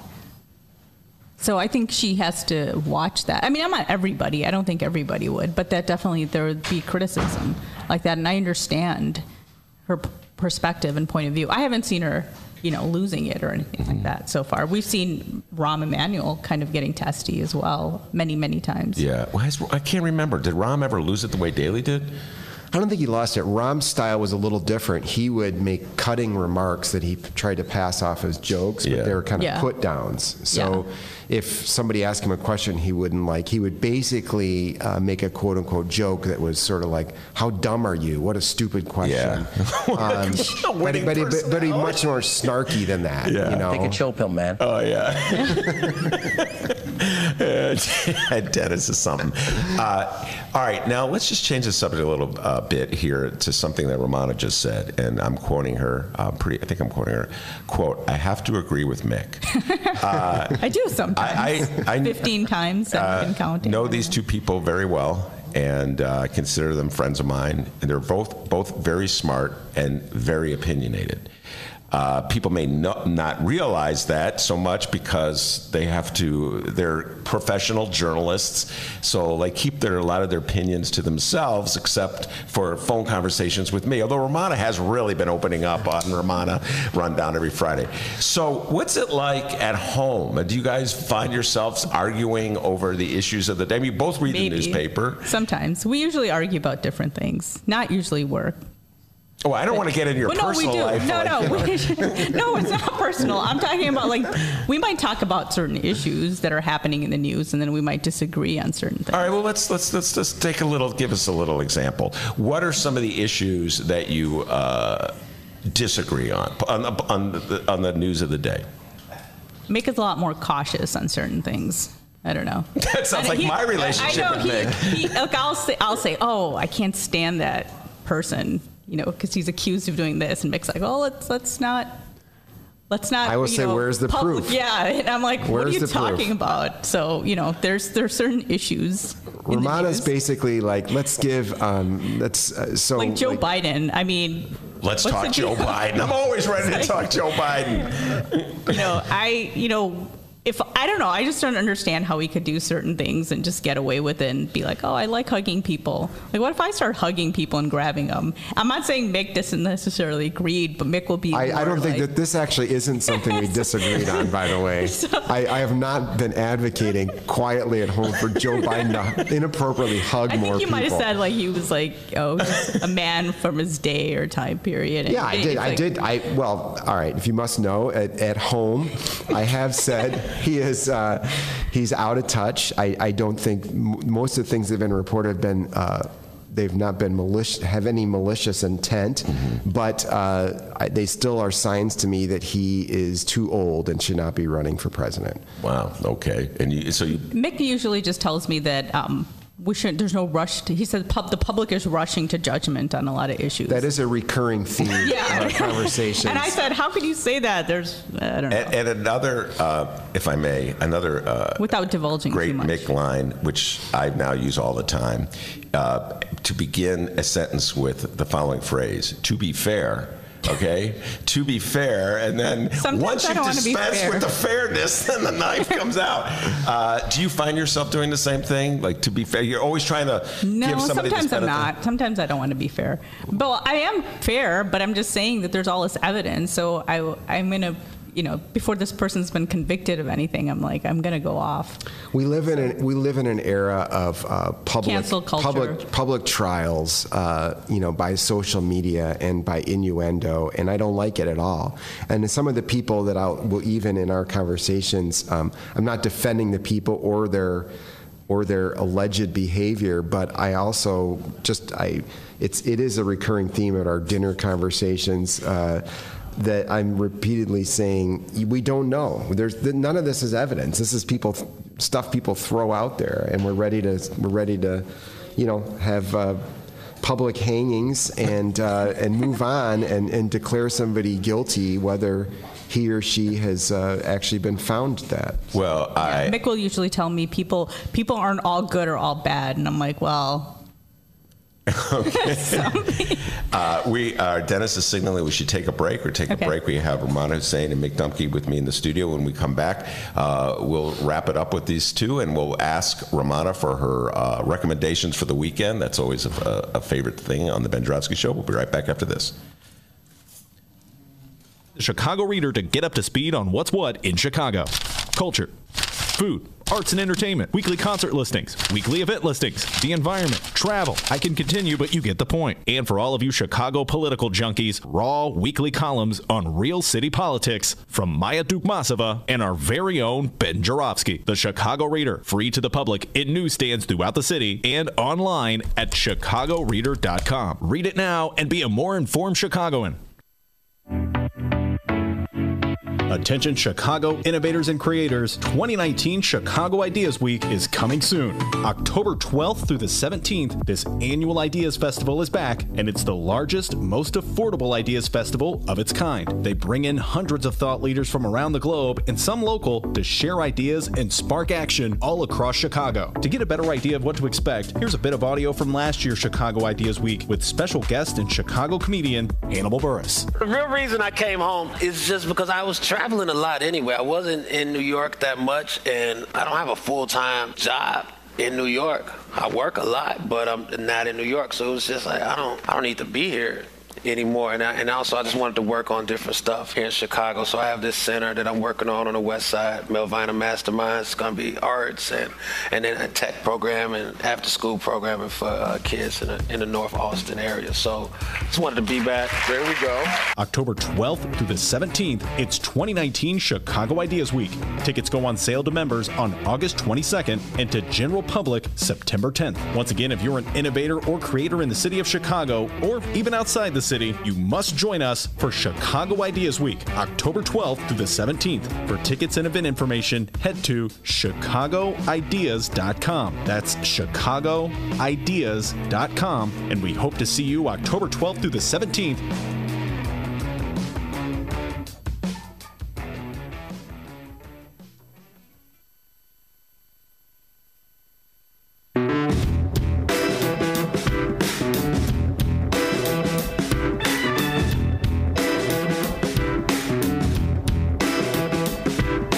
to the Ben Joravsky Show, live from the Chicago Reader. Yes, indeed.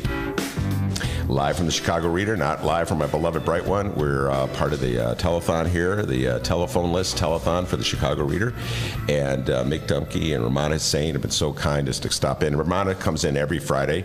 Uh, it's a regular feature on our show.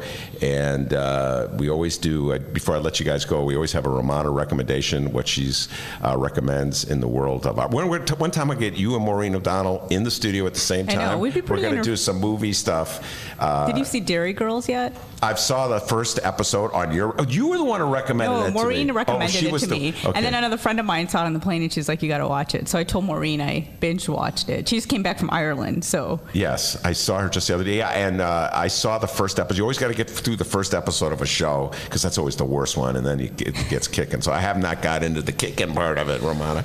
Uh, so what are you going to see this weekend? um, I hope to see "Blinded by the Light," um, which is the Springsteen movie based on this guy's memoir. All right, let me just By this guy, she doesn't mean me. Yeah, no, no, some not other this guy. guy. It's Yeah. uh, it's this uh, journalist actually. This uh, I think he's written for the BBC. Sarfraz Manzoor. He wrote a um, book on how Springsteen kind of affected his life, which is kind of interesting as a, a Pakistani immigrant. And I've wanted to see it, and it's it's actually gotten really good reviews, but it hasn't gotten the same. A lot of people haven't been watching it. My brother was saying, "Well, think about it. Not that many South Asians like Springsteen, and then there's a lot of Springsteen fans who might who might not necessarily be." The most left, if you think about it, because Yeah. it's about it's about uh, you know his experiences. And in the 70s and 80s, there was a really um, the the National Front was very popular in England, so there's a lot of neo-Nazi marches. So I think it has a little to the book had to do with how you know he kind of always kind of butt heads with his dad, and the film kind of I think the film, you know, obviously condenses it. And there's parts of the movie that I heard that actually not what happened in real life, but most of it's pretty true. So I think it sounds like a pretty interesting movie. And I do, I do like the director's previous movies, Well- especially Bend It Like Beckham. Uh, Rummana wrote a column about the book that ran in the Sun Times, and Rummana knows this. I'm a big advocate of Rummana being a regular columnist for the Sun Times. Not that anyone at the Sun Times takes my advice on anything, but uh, I, I also am an advocate of this, Yeah. Ben, and uh, keep nagging uh, my wife to keep writing. Well, because part of the this the the issue that you were talking about are the two different worldviews where she has an opinion and she's ready to do it, and you hold back to reserve. Is the difference between uh, a, a columnist and a uh, what an investigative journalist, uh, in my humble opinion, that the columnist is is supposed to give an opinion. Uh, that said, the opinion you gave uh, about uh, I agree with you wholeheartedly. that was a pretty benign. Well, yeah, except column. your sister kind of threw Bruce Springsteen under a bus. That's just doesn't all I'm gonna my older sister's never seen Bruce Springsteen live. We asked her if we want to go. All my other siblings, me and my siblings have gone, and she's just like, "Why do you guys?" Even even uh, I think my niece has gone with us. My niece has gone with us to her daughter, Yeah. and her her daughter loves Springsteen because we exposed her to her when she was younger, and she's like, "Oh, I don't know why you guys like that old." Man. I man. believe the exact quote from your sister was, "quote That old man." Yeah, that's I what she believe calls that's him. the exact He's quote. actually, I told you, he's a year older than my mom. So Wow. Okay, I'm not quite sure what to make of that. Uh, uh, but uh, anyway, uh, so Rummana is, or I'm going to be seeing that movie. and I and I, weekend, and I told you to watch Sacred Games season two's on on Netflix. Oh yeah, I did Mick, not watch Mick it. read the 900 page book, and now I'm reading it. It's actually uh, uh, While she was watching Derry Girls, I was reading uh, Sacred Games. 900 It's, an, it's, it's actually the first show that came on Netflix by in India, and it's based on this novel, and it's very it's very good. I think you'd like it. And I still haven't seen The Farewell, so my list of things to see and do uh, is based on Rummana's recommendations is long. Uh, of course, in my defense, I was on vacation last week. Uh, and Mick, uh, you have something to promote before I let you two go? That's right. Uh, you and I will be on the stage at the Hideout. We may actually be on the floor at the Hideout, but whatever. Uh, we'll, we have a thing coming up at the Hideout the day after Labor Day. So uh, after everybody finishes. Uh, uh, partying and or lamenting the end of summer, uh, you should come out that Tuesday right after Labor Day uh, to, to join us to talk about immigration. Uh, we'll be joined by a couple of my colleagues from ProPublica who have been writing about how the Trump administration's immigration policies have even affected the Chicago area and kids who have been who separated from their families at the border and how a lot of them have, be, have been detained up here. So we'll be talking about that and other issues. Yeah, and uh, last uh, August, uh, the August show, we solved all the problems of health care. So I'm sure we're going to figure out how to solve immigration. That's right. just, and I uh, should say my colleagues' names, Jody Cohen and Melissa Sanchez, both great reporters on a whole bunch of other issues as well as immigration, although that's at least where we're going to start the conversation. are very good. That's Mick Dumke, Rummana Hussain. I'm I'm Ben Joravsky. We're going to take a little break. Oh, no, Dee's got an announcement to make. No break. We're just powering through it. Powering pal. through. We're going to bring on our next guest, Patrick Woodtor. Uh, Patrick will be here in moments, but first we got to tell everybody what's happening on our Facebook page. All right, right now on the Ben Joravsky Show Facebook page at Benny J Show, B E N N Y, the letter J Show.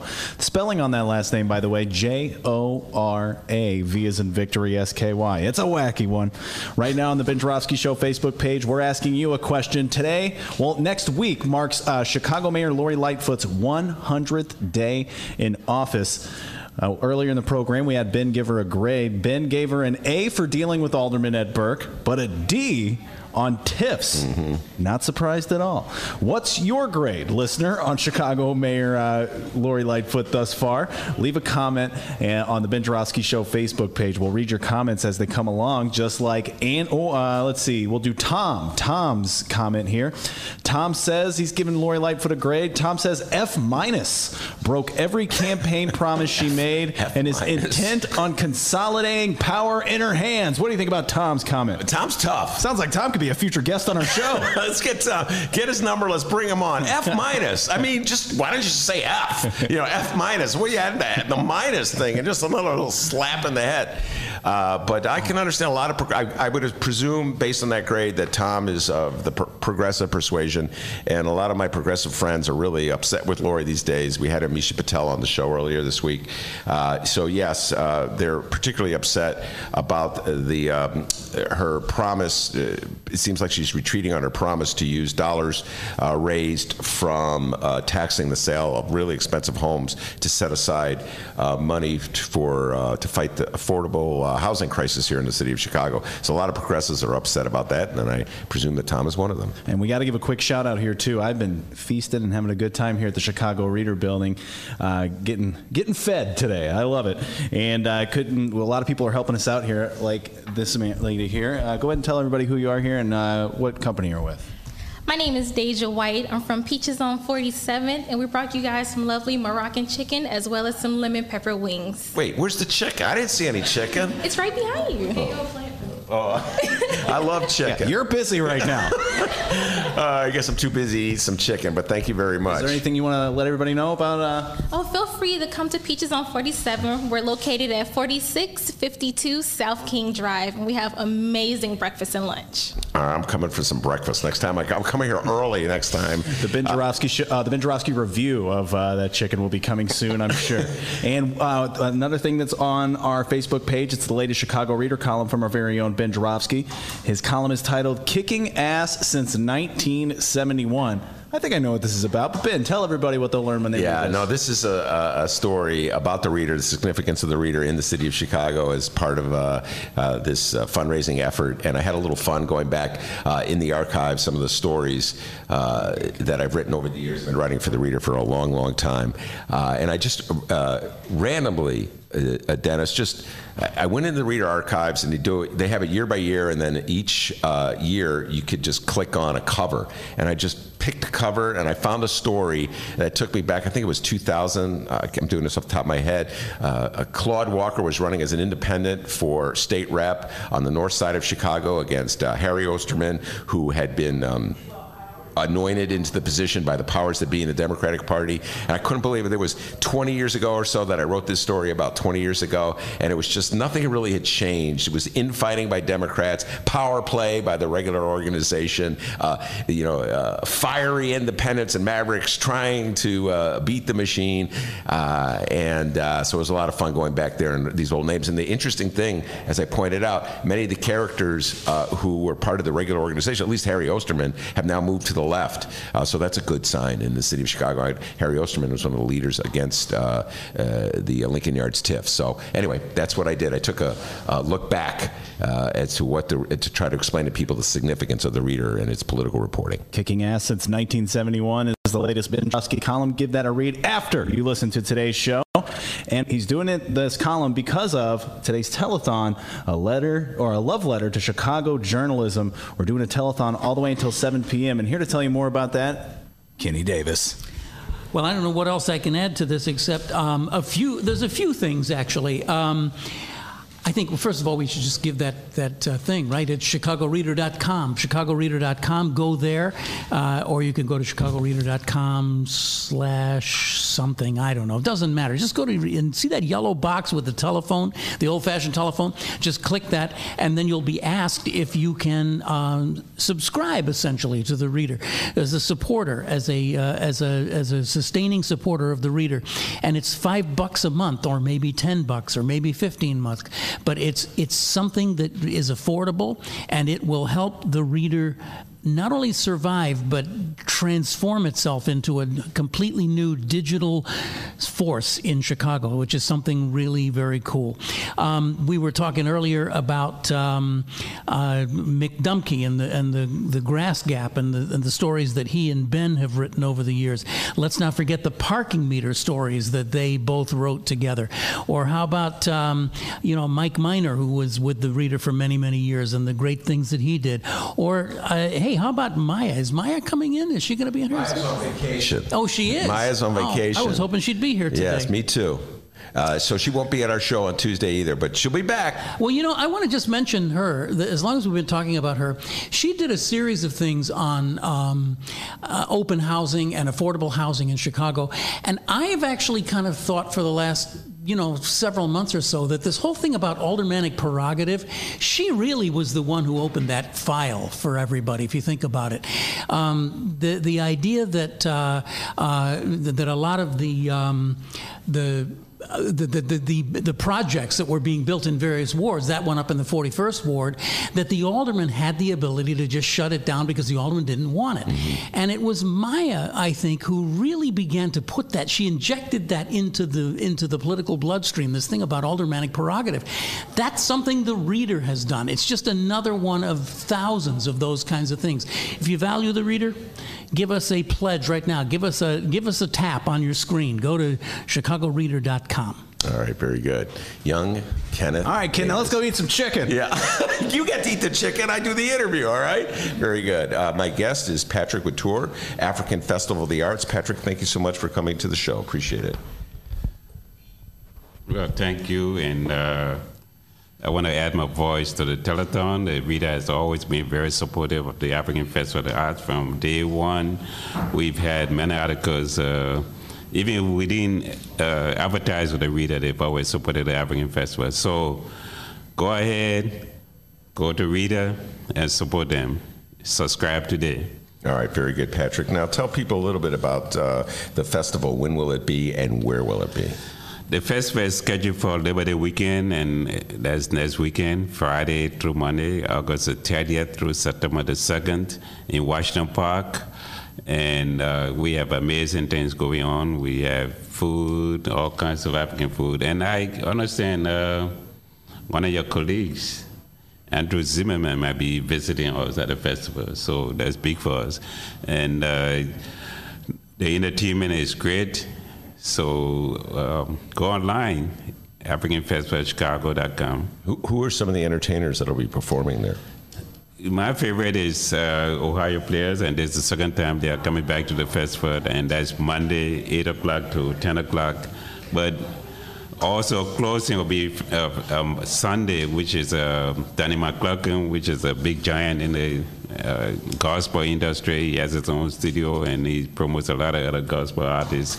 He's closing, and he has a video online supporting the festival. So go to AfricanFestival.com, and you'll see his video.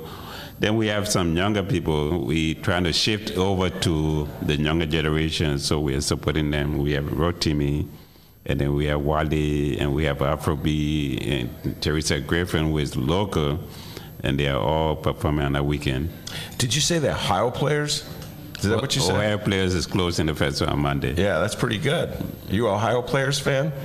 Well, I'm an old school fan, so I'm old. You're old. I suppose that, that seems to be a theme on the Ben Joravsky show today. Old people. You're, you can't be older Yeah, than I am. Um, trust me, I'm much older than you. All right. So you remember the Ohio players? Uh, we brought them before. We brought them probably Yeah. 10 years ago. And uh, we, we brought some of everybody from James Brown to to Isaac Hayes, to uh, uh, Rachel, uh, Rachelle Ferrell, to uh, Bobby Womack, and Bobby Womack. Wow. Bobby Womack. All right, so you got James Brown at this festival. We had James Brown. Uh, were you the person who had to negotiate that deal to get him there? we always depend on friends, and we had uh, a friend from the WVON, if you all know uh, uh, uh, uh, Melody's father, Melody. Uh, Oh, uh, uh, Spann? Spann. Father. We had Spann. Percy. Percy Spann. Mm-hmm. Percy and James Brown were very good friends at the time, and they negotiated it, and uh, I had a little bit of play. Did you get to meet him? We we were lucky to have an interview with him. We all the TV stations came to the grounds, Washington Park, and he and I sat down at the table and had a great interview. I couldn't understand everything you said, but have, have you uh, ever heard Eddie Murphy's imitation of James Brown? no. No? You never heard Eddie Murphy's imitation of James Brown? and I just watched Eddie Murphy on Coming to Coming to America. One of your favorite movies? Well, this is my second time watching it, and I caught in the middle. And he did some really well. The actor I really like, who I think did the best in Yeah. that show, is uh, James Earl Jones. He was perfect in terms of his personality, and he captured what it is to be an African big man. Now, talk, uh, by the way, I'm not going to do my imitation of Eddie Murphy from Coming to America, the opening scene, but I could do that later off the wow, show. yeah, don't do that. Uh, do you remember the opening scene of uh, Coming to America by any chance? I cut in the middle this Oh, you cut in the middle. Good Yeah, thing you so missed the opening. Um, uh, so, uh, t- talk about you. Uh, how long have you personally been living in the city of Chicago? I've lived in Chicago longer than I've lived in my home country, my birth country, which is Liberia. I came here in 76 to go to school, went to Northwestern, got a master's in uh, transportation planning, went back home, and came back uh, two years later because of political problems, and I've lived here since then. And so, you uh, safe to say that you like it here in the city of Chicago? Chicago is a great city. Chicago is really a great city. And I used to live in Evanston, but when I moved on the south side and discovered the lakefront, Chicago, there's nothing like Chicago spring, summer, and fall on the lakefront. So let me ask you this. How uh, have you been able to sort of like navigate all the political factions and fiefdoms and personalities in the city of Chicago that you could produce this festival year after year, uh, get the proper permits that you need, just deal with all the personalities? How have you been able to do that? Chicago is is a very tough city to do business to, to produce events, but again, because of what I do and I bring the community together, all the politicians are my friends. All the politicians, you, well, from Richard good. Daley to the current mayor. I, mean, I know she'll be there. I'm not sure, but I know she'll be there Yeah. because politicians like the crowd. So they come out to meet the people. I get to meet them, talk to them, and present our case.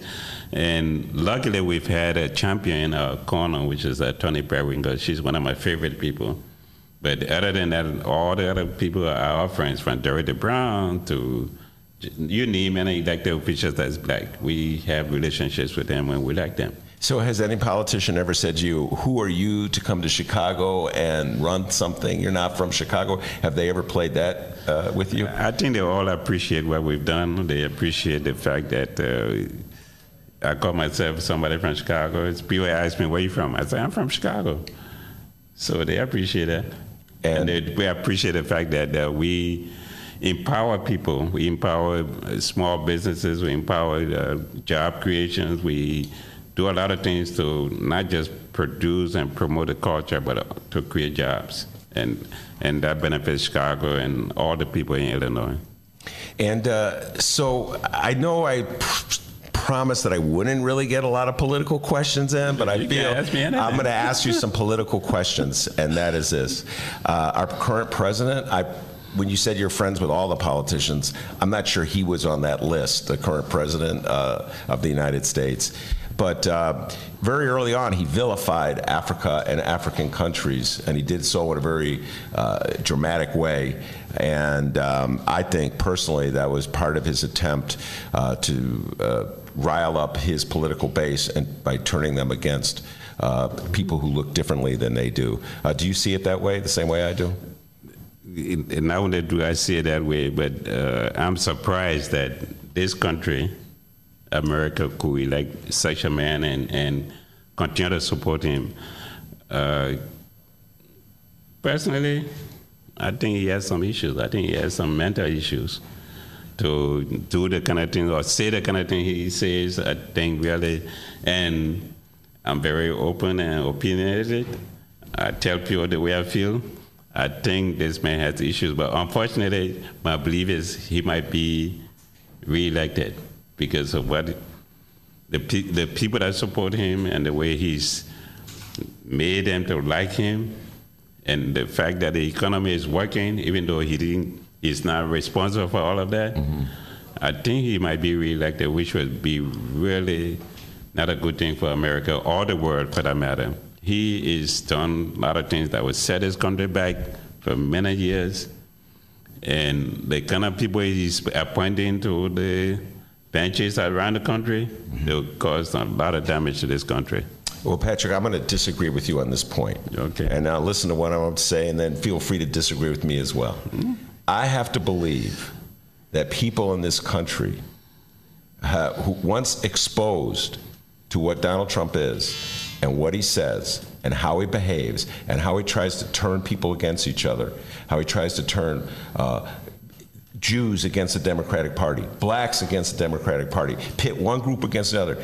I have to believe that Americans are smart enough and just enough to vote him out of office. And it doesn't matter who he's running against. I could be running, and they would. You could be running, and they would. Uh, would vote. Do you disagree with me on that point? Do you have? Do you I, think I'm too naive I, with my faith in public American people? I want to pray and hope and believe that he'll be voted out. But a man would say, "I can shoot somebody in Madison Square and nothing will happen." A man would say and do the things that he's done and he has 38% of the population supporting him, what does it take? Another 12, 13% yeah. to get reelected? There's no Democrat who has 38% in the electorate right now. Yeah, right now. Right now. Right now. So yeah. for that to change, and he's, uh, I think he's a he's a comedian that learned to use the media. Mm-hmm. When he ran against Hillary, he didn't spend 10% of what Hillary spent. I don't know the numbers, but I, I was tracking. Yeah. He didn't spend that much money, and the media was everywhere he goes. He has a big crowd, and he has all this adoration or yeah. admiration from his supporters, and they are locked into him and whatever he says or does. Yeah. So nothing will distract them. He can when they add on. Yeah.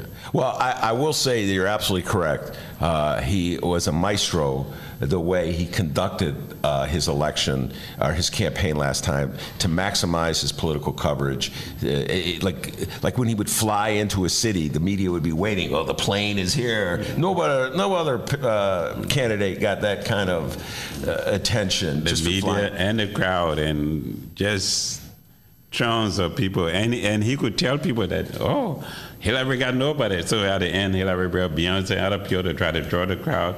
But you could see that he had a crowd, he had a support, and I know you're distracting me. I should be no. talking about the African Wait, We should be talking about. But I just want you to read this headline in the Chicago Tribune. Just read that headline in the Chicago Tribune, right there. Put your glasses on. Patrick's going to put his glasses on. What does that headline say? Sixty-two percent poll is like how Trump is doing job. All right, I'm going to read that one more time. Sixty-two percent in poll dislike how Trump is doing job. But so there how, we go. How many of his peers still supporting him? 30. Oh, well, my math is not that of good. but base, not oh, his base. 99.9%. right. Your point's well taken. okay. All right, we have to break. Uh, but, Patrick, one more time, tell people exactly where the festival is, when the festival is, all the information they need to know.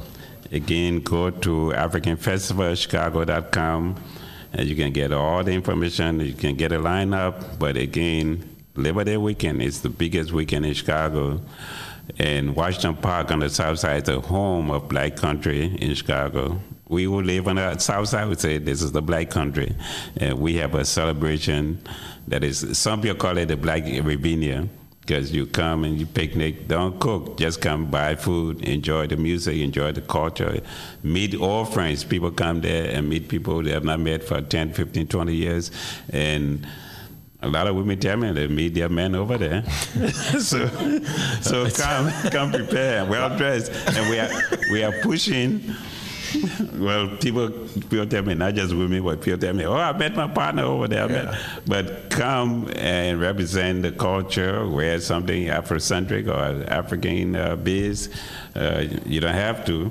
But for the fact that somebody like Andrew Zimmerman would say he's coming to visit us, that's huge to us. And we've had people from all over. Obama started at the African Festival. We have images of him uh, playing the drums. You go to Logan Center today, we have an exhibition out. You'll see Obama playing the drums.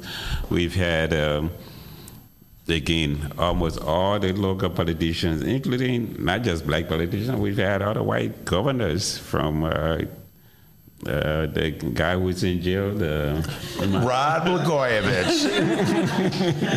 that guy. That guy. And he's I, got the good-looking hair. I hope he, he really gets. There's one thing if Trump does, I appreciate. I, I agree with you on that I, one, 100. percent I think he should yep. be released. I yes. think Obama should have done it. I think he was railroaded into that situation, and it's not a good thing. But he was a good friend of the festival. He always came, and all the the best friend of the festival was Mayor, Mayor Richard M. Daley. He came to, to, every festival. Patrick, you and I are not feeling the Richard M. Daley thing, all right? You, fr- I know he's a friend of your festival until he was going to put the Olympics in Washington Park and kick the festival out. Remember that? Yeah, we are cutting a deal.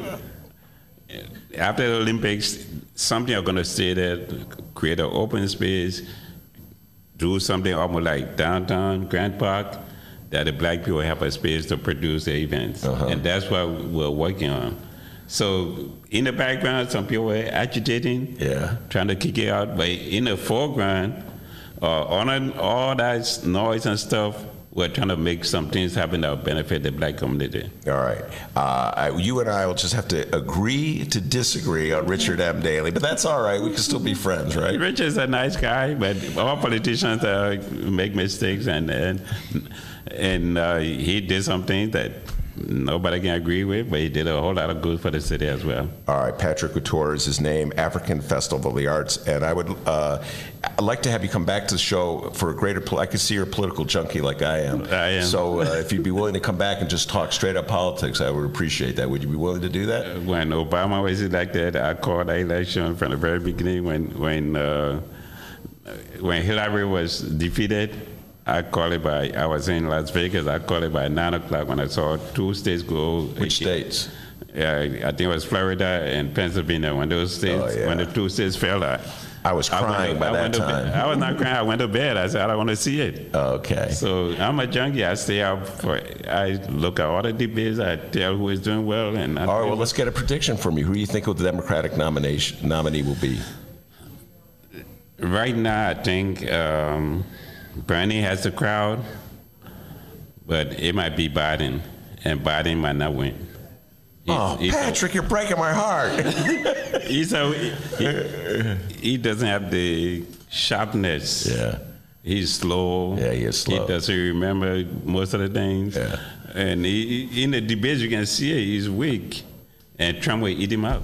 Oh man, we're going to bring Patrick back. We'll debate a little more. Uh, the African Festival of the Arts, August 30th to September 2nd, uh, Labor Day weekend in Washington Park, 51st and Cottage Grove. Thank you very much, Patrick. I Chicago, it. Chicago, be there, all of you.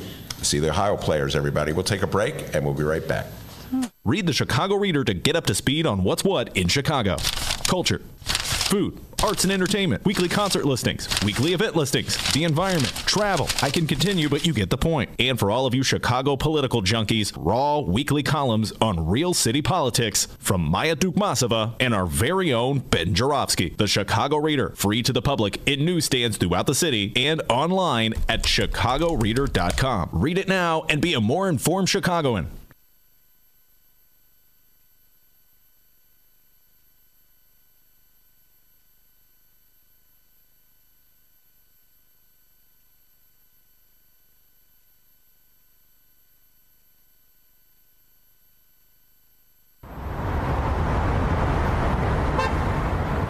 Today's Ben Joravsky Show was brought to you in part by Chicago Architecture Center. Discover the breadth and majesty of Chicago's architecture on a Chicago Architecture Center bus tour. From bungalows to Bauhaus, our expert docents will share the fascinating stories behind our city's architecture. Book your tour at architecture.org slash tours. Now, if you'll excuse me, I'm actually on a bus tour right now. Oh my, look at that wonderful piece of architecture. Get a special discount for Illinois residents from July 15th to August 15th. All Illinois residents get 50% off select walking tours. Visit architecture.org slash IL dash resident.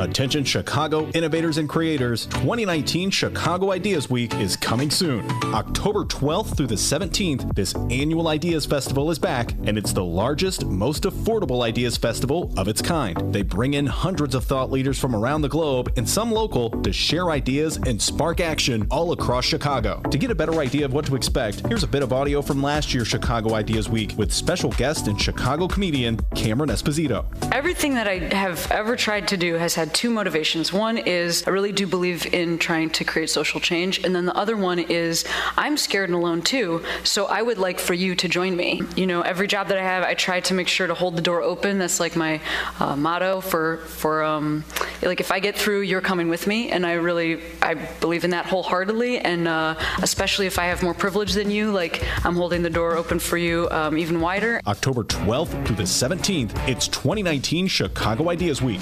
Tickets go on sale to members on August 22nd and to general public September 10th. Once again, if you're an innovator or creator in the city of Chicago or even outside the city, you must join us for Chicago Ideas Week, October 12th through the 17th. For tickets and event information, head to chicagoideas.com. That's chicagoideas.com and we hope to see you October 12th through the 17th for 2019 Chicago Ideas Week.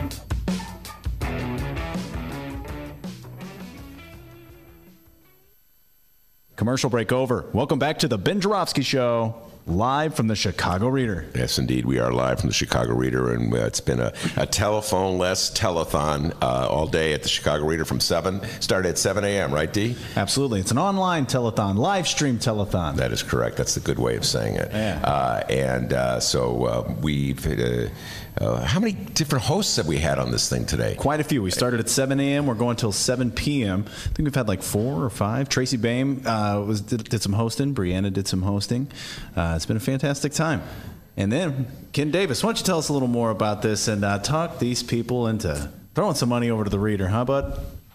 Well, um, yes. If that's my job, that's what I'll do. Yeah. You know, I, I just got to tell you a little anecdote. I don't know if you were, you would know this, Ben, but in 1970, I was uh, just coming off being editor of the newspaper at Northeastern Illinois University, and there was a meeting of all of the newspaper editors from the colleges and universities and a bunch of other do-gooders to talk about the possibility of building a, a an alternative weekly in Chicago. And it was at University of Illinois at Circle Campus, the brand new, spanking new Circle Campus, and meetings that came out from that ended up in some contorted way being the, the origin story of the reader. So it's like I, I can remember when there were people talking about why we needed the reader, and boy, were they right about that. So it's been around for a long time, and it's gone through a lot of different iterations. And I get this feeling that it's it's at a it's kind of at a point right now where it's just ready to launch into a whole new sphere, and I, I'm I'm really pleased about it. And if you are, and if you have these memories of the reader, if you remember, you know, Dan Savage, and if you remember uh, Cecil Adams, and and you remember, as, as was said earlier today, you got your first apartment through the reader or something like that. How about joining the team here? All you got to do is go to uh, Chicago, uh, uh, chicagoreader.com, and then when you get there, you, you can go to chicagoreader.com slash members or just get right there from chicagoreader.com, and it'll ask you to become a member of WBEZ, which means you can make a one-time donation or you can make a, a continuing donation every month for like $5, $10 or whatever. And we'd like you to do that. We'd really like you to do that. Yeah, you went back in time. What? what they do? I do it all the time. Don't worry about it. You said uh, make it be a member of what's that station D? Did I think I it would be easy to remember. Yeah, remember. Uh, but uh, it's okay, man. Well, you know, when you get to be a certain age, Yeah, you get, I do it all the time. Don't worry about it. Anyway, become a member of the Reader today. Do it right now, online. Click it in now. All right, very good. That's Ken Davis, and he invented this whole format. With me uh, is Monroe Anderson, who's uh, on my show every Wednesday. Uh, and he was kind enough to uh, stop in for uh, this show in particular to extol the virtues of the reader, among other things, and talk about journalism uh, and the reader's role in it. But Monroe, I just cannot allow you. I cannot allow Monroe Anderson to be on my show. Patrick was just here. I love him dearly already from the African Festival of the Arts. Boldly predicted a Trump victory. Boldly sat on my show, Monroe, and predicted a Trump victory. And I, I said, I told him, Patrick, Monroe Anderson's uh, out there right now. He's going to have something to say about this. So, what do you say to Patrick's uh, prediction that Donald John Trump would be reelected uh, in 2020? Patrick is a good man. Okay. I had on my show Common Ground back in the 90s. Um, I, I've been to his festival, and it's one of those events where if you go there, it's everybody's there. I mean, you just bump into everybody. So it's a very successful festival. However, thank God he didn't try and get into the political pundit business. Yeah. Because he'd be a failure. Yeah. Trump has about as good a uh, chance of being reelected as I do. Okay, and you were not elected to begin with. I was not elected to begin with. I'm not running. If if, if drafted, I will not serve. You know the whole thing. Um, Trump just today, while you were in here, um, um, commanded that all businesses, American businesses, failed, stop doing business with China. Now, He, he, I, I, I did miss that because I've been on the air for Right, a while. exactly, That was an ultimatum from yes, Donald Trump. Yes, yes. You know, because while while while you were here, Yeah. he ceased being president and became king. Ah, I, I missed that one. Yeah. And, yet, and, and yesterday, of course, or day before, he was Christ. Yeah. So he's a very, he's, I mean, he's a very aspiring and um, growing more and more powerful man. So much so that he's going to get creamed. It's not even going to be a close election. Well, I will say this. Uh, Patrick made his prediction. You made yours. Yes. Uh, and I made Patrick read this headline. Uh, I, I gave it right to him and made him read it. And it's in today's Tribune. It's interesting that they made this the front page story. Uh, and, the, and I'll read you the headline 62% in poll dislike how Trump is doing job. 62%. Right. So um, you need 50% to win an election. 62, Well, last I looked, is higher than 50. Yeah, and this is still a democracy, although he's working overtime to try it, uh, make it no longer so. Um, everybody is really upset right now because they, they don't know what havoc he's going to wreak um, with the, um, the, the seven nation, the seven nations um, that are, are are meeting right now, and um, he's the only one who is um, promoting the idea of Russia rejoining. So I mean, he, he's just. I mean, I could, I could, I could go on and on and on on why he's not going to win. He's alienated women. He's alienated African Americans. He's alienated Hispanics. He's alienated Muslims.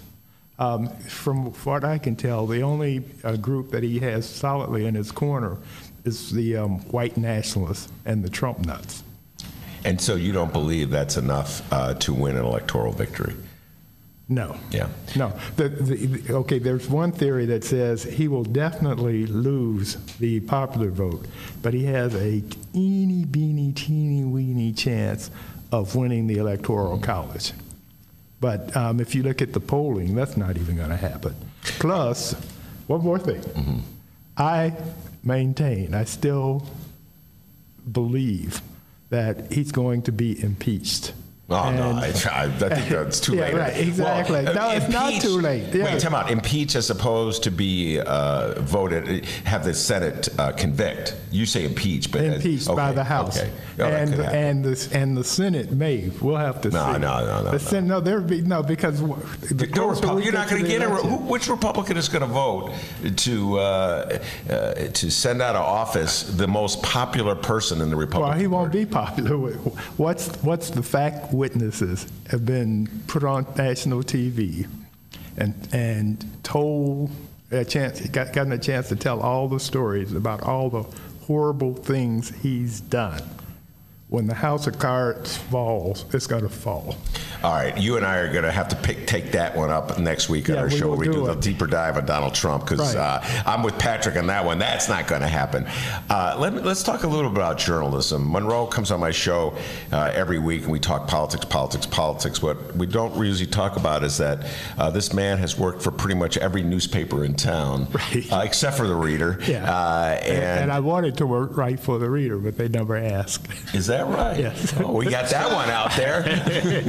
Put that one out there. and, and I'm still available. You're still available. You hear that, reader? Uh, talk about the reader back in the day. You came to Chicago, I want to say 72. 72, and you were working Yeah. for the Tribunal, correct? The Tribune? No, no, no, no. I came, I came here to work for Ebony. Hmm. I worked for Ebony as an assistant editor for a couple of years. Then I went to the Tribune, and I was at the Tribune for 10 years. Hmm. Then I went to Newsweek magazine in Chicago, and I was there for three years. And then I was Mayor Sawyer's press secretary, and I was there until we got struck by Daley. Yeah. And then I went to WBBM TV. Yeah. But at some point, you were at, you left out the Tribune, the, the, the years you were at the Tribune. and the, 10 years. I 10 years. 10 years from, from 1974 to 1985. Okay. So when you're at the Tribune and you're reading the Reader, in your opinion, what was the difference between what the the way the Reader covered stories and the way the Tribune covered stories? This is back in the day. Right. Yeah. What was the difference? Um, the, the, the reader had a more enlightened point of view in his stories. But also, what the reader was well known for is his stories went on forever. Stop it, Monroe. Did you? You could go. You could go from page page one Yeah. to page 4 Uh-huh. to page eight Yeah. to page twelve, and then it might end. Yeah. Did you? Uh, were you one of those people who come up to a reader writer and say your story was too long for me to read? I had a few people say that. You know, I, I would never say that to a writer. And I appreciate that because I can never understand why a person would say something like that too. What are you trying to insult me or make me feel bad? exactly. Uh, your story's too long for me to read. Oh, Yeah. great! Thanks for Right. uh, sharing that with right, me. Right, Right. No, no. The thing is, actually, the stories were very thorough. Yeah. All right. Here we go. Yeah, That's what I and want to hear. Yeah, right, exactly. So no, they were, they were, they were, they were very good. I mean, I, I, the reader is treasured in this city by those who know, and it would be a tragedy if there was no longer a reader in Chicago. Uh, I'm with you that. Uh, I actually feel the same way uh, to one degree or another about the Sun Times and the. I always make fun and tease the Tribune. Yeah, Uh, yeah. And in fact, I have this theory that the reason Chicago theater thrives the way it is, and it we have the best theater uh, in the country. It's it's better than L.A. because it's just better than L.A. and it's better than New York because New York is so commercially um, bent. Here you have all these theaters. I think there's about 200 or something like that, of, of various sizes and what have you, and where you can come here as a as a young actor, and and hone your craft. Um, I can remember um, when the Goodman was. Um, the only th- major theater, and and we're beyond that now by, by far. And I mean, and you just have all these, you have the, all these actors who've come through, and of course there was sec, there's been Second City. But the point I'm making is the reader, because it listed uh, all this theater, it helped the theater scene grow. Mm. Uh, and when you were a press secretary, Gene Sawyer, when, and when you were in that moment of your career, did you ever have to deal with the reader? Did did the reader ever hit you hard? Did you call, or was it just mainly you had to deal with the Sun Times and the Tribune? Um, mainly the Tribune. ironically enough. But no, uh, no, the, the, the, reader was never a, uh, a major problem. Yeah, as you see it. Yeah, yeah, right. As I as I saw it as a press secretary. Well, I got to tell you this: the reader in the '80s, we're going way back in time, yeah. uh, during the Harold Washington days, made no bones about it. The writers that wrote for the reader were passionately for Harold Washington. All right, Gary Rivlin, I'm thinking off the top of my yeah, head, right. Uh, wrote a book about Harold Washington. Yeah, I'm in the book. Prior, you, you're in the book. yes. Okay. Yes. Uh, and I did not know that. Uh, I must have known it at one point because I read the book. Yeah. Uh, but uh, anyway, so the reader had that reputation that it was sort of it. It did not uh, hide the fact that uh, it wanted Harold to succeed. Yeah. I thought it was unfair uh, the way the white politicians coalesced against him because uh, he was elected mayor of the city. How dare black people get a, their own mayor of the city of Chicago, if I want to say. Right. Uh, and so I think the reader uh, built up a certain amount of equity, if you will, you know, by virtue of the fact that it took that pro state, yeah. that Washington stand. Oh, yeah. No. And now people were had mixed emotions about Eugene Sawyer, of course, because we, we had a, a false um, information, a misinformation uh, campaign going on about Sawyer being a tool of the 29, which was far from the truth. But um, and that Tim Tim Evans was um, the heir apparent, which was not true either. Uh, but what, what it in fact led to was the splitting of the black vote and um, the election of Richard M. Daley. Daley. Yeah, and uh, and finally, after how many years? Uh, to kind of do the math in my mind, and I'm no Dan Biss. Uh, over 20 years, uh, Chicago uh, had the Daley and Emanuel, and finally Lori Lightfoot is the mayor. Yes. Uh, so we've our first black mayor since Eugene Sawyer. Yeah. Uh, and our first elected black mayor since Harold Washington. Yeah. and so we're now we're 100 days of Lori Lightfoot, and we've been talking about 100 days of Lori Lightfoot. So Monroe, you never pulled a punch in your life. Yeah. what's your thoughts of Mayor Lightfoot's first 100 days? Uh, oh, the ducking and dodging has already begun. no, no, no, no, no, no, no. The jury is still out. Mm-hmm. She she has not been as impactful as Harold Washington was in his first hundred days. She has not been the um, conflicted, under attacked mayor as Eugene Sawyer was. But um, she hasn't um, she hasn't made her mark yet. Do you, are you optimistic about the direction she's going? Not yet. I'm, I'm a little concerned that um, she is um, a little too comfortable with the power structure. And I, and I understand being comfortable with the power structure because the power structure has the power. Yeah. But hence the uh, name. Right, exactly. But um, if you want to do things for uh, the majority of the residents, then sometimes you have to step on some power structure toes. Yeah. Uh, did Gene Sawyer ever do that? Uh, yeah, he did. He did. Because, um, for for it, it, for example, I'm, I'm, trying to think of some examples. Basically, what he did was Harold's Harold's platform. Just he just took it over and did yeah. the same thing Harold did, and Harold was anti-power structure to some extent, and so he he he just um, because he was un, under attack by half of his base. He was also trying to appease them and kill the the, the lies out there about his, him being a puppet to um, the two Eddies. Yeah. Yeah, this is all ancient history, uh, yeah. and most of the people listening to this probably don't remember it all. But it uh, a lot of them weren't even alive. A lot of them weren't even alive, uh, weren't, uh, and uh, definitely weren't at voting age. And I, I, would say that that legacy, though, uh, lives on in the city of Chicago. in some ways, the um, the black population of the city has fallen since 1989, and so I guess you could say there's just no need to keep the po- black political community divided anymore because maybe there's not enough black voters in the city to elect a black mayor just in and of themselves anyway. Exactly. And this, this is a different time. Back then, it became a black white issue uh, because of Jane Byrne, who, who was put into office by the black community and then turned around and, and um, threw them under the, uh, us under the bus. Uh, so it became a black white issue then. And then you had the 29 21 when Harold came into office.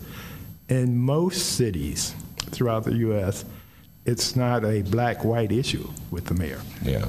Uh, that is Monroe Anderson. You recognize the voice. He's on my show uh, every Wednesday. We talk Trump, Trump, Trump, and Trump. Uh, today, uh, Monroe was kind enough to come down here and talk about the reader and its legacy, help us out uh, with our promotional deals. Uh, before uh, we take a break and move on to our next guest, Monroe, do you have a, a, a prediction for who Trump is going uh, to insult uh, over this weekend? Let's see. We, he, last weekend, he went after the Jewish Americans. Oh no, he's already he's been busy today. He he he he, he called it the um, Fed the, the the head of the the um, The head of the Federal Reserve. Federal Reserve um, comparable to to Xi, President Xi. He said they were. Oh, God, he's already saying. Yeah, and and spook, and has spooked the stock market. Um, when I when I got in here, it was down 500 points. Oh my God, my fortune has dissipated. well, I've been on this show. Right, exactly. I'm broke. Right. we all are. It's a good thing, uh, yeah, I'm not a big player at the stock market. Monroe Anderson is my guest. I'm Ben Joravsky. We'll be right back after this. Read the Chicago Reader to get up to speed on what's what in Chicago. Culture, food, arts and entertainment, weekly concert listings, weekly event listings, the environment, travel. I can continue, but you get the point. And for all of you Chicago political junkies, raw weekly columns on real city politics from Maya Dukmasova and our very own Ben Joravsky. The Chicago Reader, free to the public in newsstands throughout the city and online at chicagoreader.com. Read it now and be a more informed Chicagoan. It's Chicagoland's adult entertainment playground. It's the world famous Admiral Theater, 3940 West Lawrence Avenue. The Admiral is homegrown from Chicago, and it's the most conveniently located club in all of the city. 15 minutes from the O'Hare Airport in downtown Chicago Loop. Voted Chicago's best strip club, the Admiral has showgirls galore and a variety of adult entertainment shows. The world famous Admiral Theater, open every day from 7 p.m. to 6 a.m. 3940 West Lawrence Avenue. For events, showtime, and other information, visit admiralx.com. Must be 18 years of age or older to enter. Did you know that 40% of the people in Illinois opt to be cremated? Well, it's true. And Chicagoland Cremation Options honors their wishes by providing cremation services directly to the general public. Chicagoland Cremation Options provides an affordable, ethical, and easy cremation arrangement, whether in person or online. Save thousands and streamline the process by going directly to Chicagoland Cremation Options. It's a family owned business operated by my good friend Douglas Klein. Here's how you reach them Chicagoland Cremation Options.com. One more time Chicago Land Cremation Options.com. All right, everybody, you are listening to and watching the Chicago Reader special telethon, a live stream telethon. It's amazing. And uh, you can get your monthly donation in now. It'll help keep the Chicago Reader independent and thriving. All you have to do is go to chicagoreader.com forward slash members. That's chicagoreader.com forward slash members. Big thank you to everyone who has sent their donations. You could do a one-time donation, monthly donation, two-time, three times. Just since your donations, as you know, Chicago Reader publication, it's free. All right. It's time to start paying for a little bit of those readers that you've got all throughout all the years. You know what I mean? So head over to chicagoreader.com. And uh, like Ken Davis said, just look for that giant picture of a telephone, the yellow picture of a telephone. Click on that and make your way towards a donation to the Chicago Reader. Now back to the Ben Joravsky Show, live from the Chicago Reader. Indeed, we are live from the Chicago Reader as opposed to the Sun Times. We'll be back there uh, next Tuesday. Uh, and uh, we have two new guests in the show. We're going to take a little bit of a uh, turn, uh, not so much political discussion coming here. We have a rock star in the studio. Before we bring the rock star on, uh, Dee Dee got an update for us. I just want to remind everybody once again here, well, we're here for a reason today, and that's to raise money for the Chicago Reader. Fantastic publication. Ben Joravsky's been writing there for how many years? I don't know, 90? Uh, four, 452. Oh, Let's get it straight. All right, D? So Come sorry, on, man. so sorry, so God sorry. Dang, all right. It's been there a long time. long all right? time. 1984. So all if, right. if you've always appreciated the reader, well, we've always appreciated you. But head over to the chicagoreader.com forward slash members, send a donation. Look forward to that donation. All right, very good. Uh, my guest, I have two guests here, Andrea Bauer and Chris Buddy. Everybody, Chris Buddy, that guy's on your show all the time. Yeah, he's on the show all the time, uh, talking about movies. In fact, I'm just going to do this shameless plug, uh, Andrea, that uh, the Chris Buddy interview we did, there were three film geeks in a room talking Quentin Tarantino for the Ben Joravsky show. It's going pretty viral, all right? A lot, apparently, there's a lot of Quentin Tarantino geeks out there.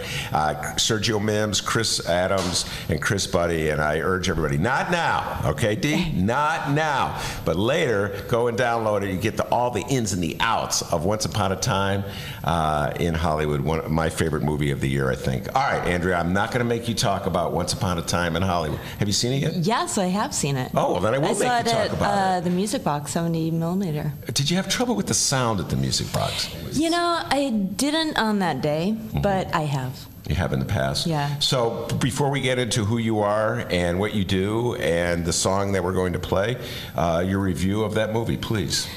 I liked it a lot. Well, Can we? Okay. Can we talk about the ending, or is that spoilery? Uh, Okay, that is spoil. Again, we cannot talk. Don't want to spoil. Don't It's- spoil. It's been out a while now. I would say. I don't know. I don't Everybody in this in this room who has seen the movie, raise your hand. See this? Look at this. Ah, All right, so maybe okay, not. so we yeah, can't assume I about want to it. see that movie, okay? And then uh, you'll spoil it for me.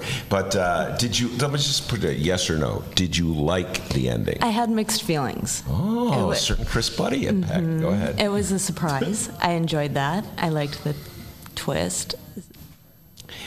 And then I had other thoughts, but I can't share them. No, don't share them unless you come and do a bonus segment uh, with Chris and Sergio and the other Chris, and we can talk about the ending. We spent about a half an hour on the last bonus uh, talking about the ending. All right, let's talk about Andrea Bauer and uh, not talk about talk Quentin. about me. Yeah, let's talk about you.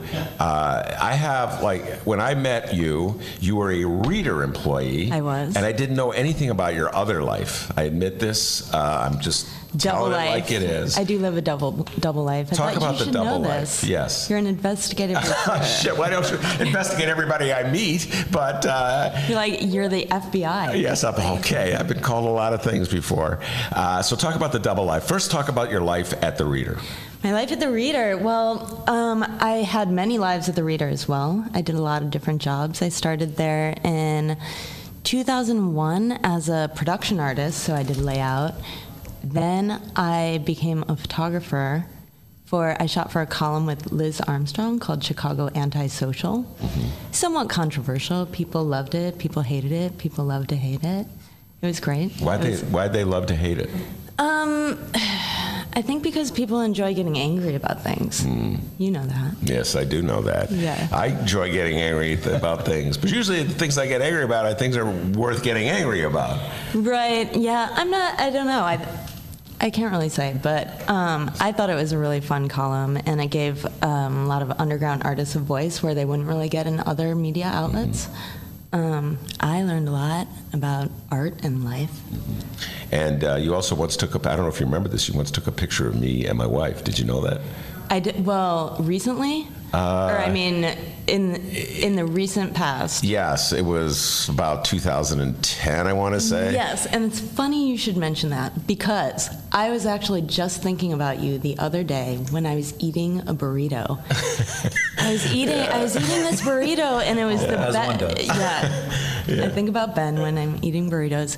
It was the best burrito Okay. I've ever had in my life. Yeah. I didn't know where it was from Uh huh. because it had been delivered. And the next day we were like, hey, let's go get burritos again. And so we went into the place where the original burrito came from. And I'm in there and I'm like looking around. I'm like, I've been here before. Actually, I've been here with Ben Joravsky and his family. Yes. Um, and you had mentioned this place as it was the best of Chicago issue. Yeah, it's, uh, um, I'm blanking on the name of the restaurant here. I, I think Uh, it's a Trespassada. Yes, very good. God dang, you got a good memory. We haven't even got to the secret life. We're just exposing your great memory. Uh, but yeah, Just my burrito habits right now. uh, and the story, it was in the day when the reader, they asked me to write a story about I forget why they asked me to like write a story about my favorite. I cannot remember why to, to deviate from politics. So one time my family was in a car. We were driving and we were having a fight because we were hungry. What's that called? They got a word Yeah. for that now.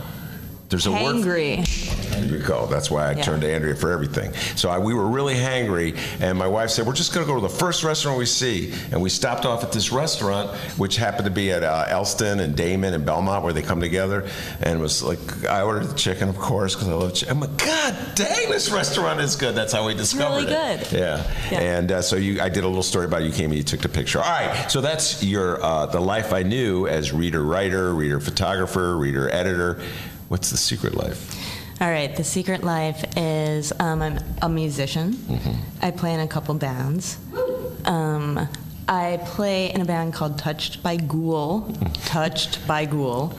Um, we were actually, when I was eating the burrito, we were recording at Electrical Audio. We have a new record coming out. It's called Cancel the World. Okay. It's in progress now. So that will be out in early 2020, Q1 2020. Okay. Um, and then recently, so I'm in a super group, as Chris Buddy here likes to call it. And that is me and my um, friend Angie Mead, who plays in a few other bands. She plays in Redgrave. And she actually, do you like Black Sabbath? Uh, do I like Black Sabbath? Uh, not really. Well, Black Sabbath pop quiz. What singer's in Black Sabbath? Uh, Used to be. Ozzy Osbourne. Hey, there you There go. you he go. knows something. For 10 trivia points right back at you, boy. What's Ozzy Osbourne's wife's name? Sharon Osbourne. And his children? Jack and uh, Kelly. All right, very good. He Yeah. knows his stuff. Did you know the answer to that, Andrea? Yeah, You I never knew know when that. you oh you did. Okay. Uh, I was pretty impressed that I knew who Ozzy Osbourne was. Me too. Uh, not really into. Uh, I, I have a confession to make. Uh, how do I say this? not really into uh, hard um, rock. Let's just put it that way. I'm more like a pop. 60s, 70s kind of guy. So you'll love Touched by Ghoul and Yeah. the supergroup. I, I Love- will love oh, them. yeah. Okay, because there's Big like time. that 60s, 70s thing going there. Just good music. Okay. Touched by Ghoul is kind of a little heavy. hard rock. It's All a little, it's a little dark. Dark. Um, yeah, actually, uh, the reader gave us pretty what we think is the most accurate description of it. It's graveyard picnic blues rock, is what we've been described as. Whoa. In the Who, reader. who wrote that? Uh, Salem, right? Graveyard Picnic. Are you political in any way? Mm, not overly. You know. What do you mean by Well, that? Well, I mean, a- anything that you, anything that you write or music that you make or art that comes out, I think, comes from a place of um, how you experience your world, and politics are a part of that. yeah. So you've Yeah. never been moved, motivated to write a, uh, a song that they denounces Donald Trump? Have I been moved to? Yeah. Yes. Have I? No. Actually done it? Well, you know what? Actually, we have for fun once. And maybe that included more of Trump's staff. Did, did you record the song? We didn't record the song. Yeah. Uh, and uh, so anyway, all right, go back to your secret life. So the whole time you were working at the Reader, uh, you were performing around Chicago. Mhm, I was playing in different bands, and um, oh, what I wanted to so in the supergroup right now, which is called Hot Pants, by the way. Um, yeah, With write it down with a Z. P A N T Z. Okay.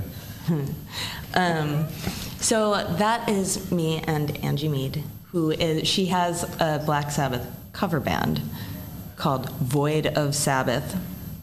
Um, she'll be playing at the Hideout in October. So if anybody's a fan of Black Sabbath, you can see this amazing Sabbath cover band. Okay. She's the singer of that. All right. But in Hot Pants, I'm the singer, I play guitar, and she plays the drums. Um, and we are, we have one song. We will always only have one song. It's called You're So Dope. Um, what else? We're making a video for it that should be out when When they're ready. when, when it's ready. That's why Chris is here. We'll get to that in a little while. Do we, is that the song that we have that, that Dennis to play? Want to play that song right now, D?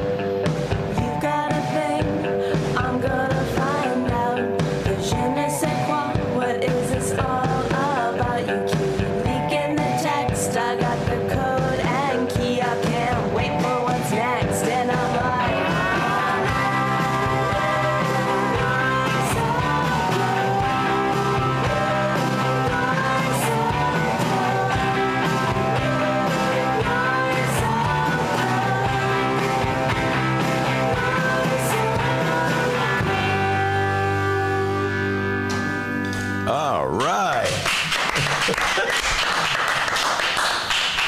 what was that line? I tried to write. I can't read my writing. Uh, yeah, you're uh, writing. It's like a little. I don't my, know how you get anything done. I don't know how I do either. It's an old story. I work life. with them every day. Like, I don't know what I is, is, that you keep leaking the checks? I've got the code and the key. Ooh, I, I, close. What was it? Uh, the texts. Oh, the text. I thought it was checks. My bad. but Uh, that's yeah. a thing that could work. So re- read the line back. Uh, you keep leaking the text. I got the code and key. What's that all about? right? It's mysterious. Yeah, something should- going on there. Mhm, I think you should investigate. So, like, when you write a, a, a song, when you have lyrics, Yeah. the, is, is there like a literal meaning to what you're writing, or you stitching together words just to mess with people's minds, sort of like Bob, Bob Dylan does? Sometimes, uh, sometimes, or do you have like something devilish going on? Which which one is it? All, all of the above. Um, so this song actually is kind of funny. Um, I dreamt this song, and like I had a dream, and this I was watching a band play this song, and the chorus is what you hear. The rest of the song I made up because as I scratched to the surface of my dream, I couldn't remember any of the rest of the song. But that's the thing. If you ever hear a song in your dream, and it's not a song that already exists, you wrote that. So like maybe you're a rock star too. Yeah, I'm a rock star. It's I like wrote Keith all the Richards' uh. Satisfaction. That's how that got written. I think that's how that riff got written. I think he woke up and read it, wrote it, and didn't remember writing it. Oh yeah. Well, Yeah. By the way, uh, Andrew, one time Chris Buddy and I, and Chris Buddy is here. We'll explain why he's here.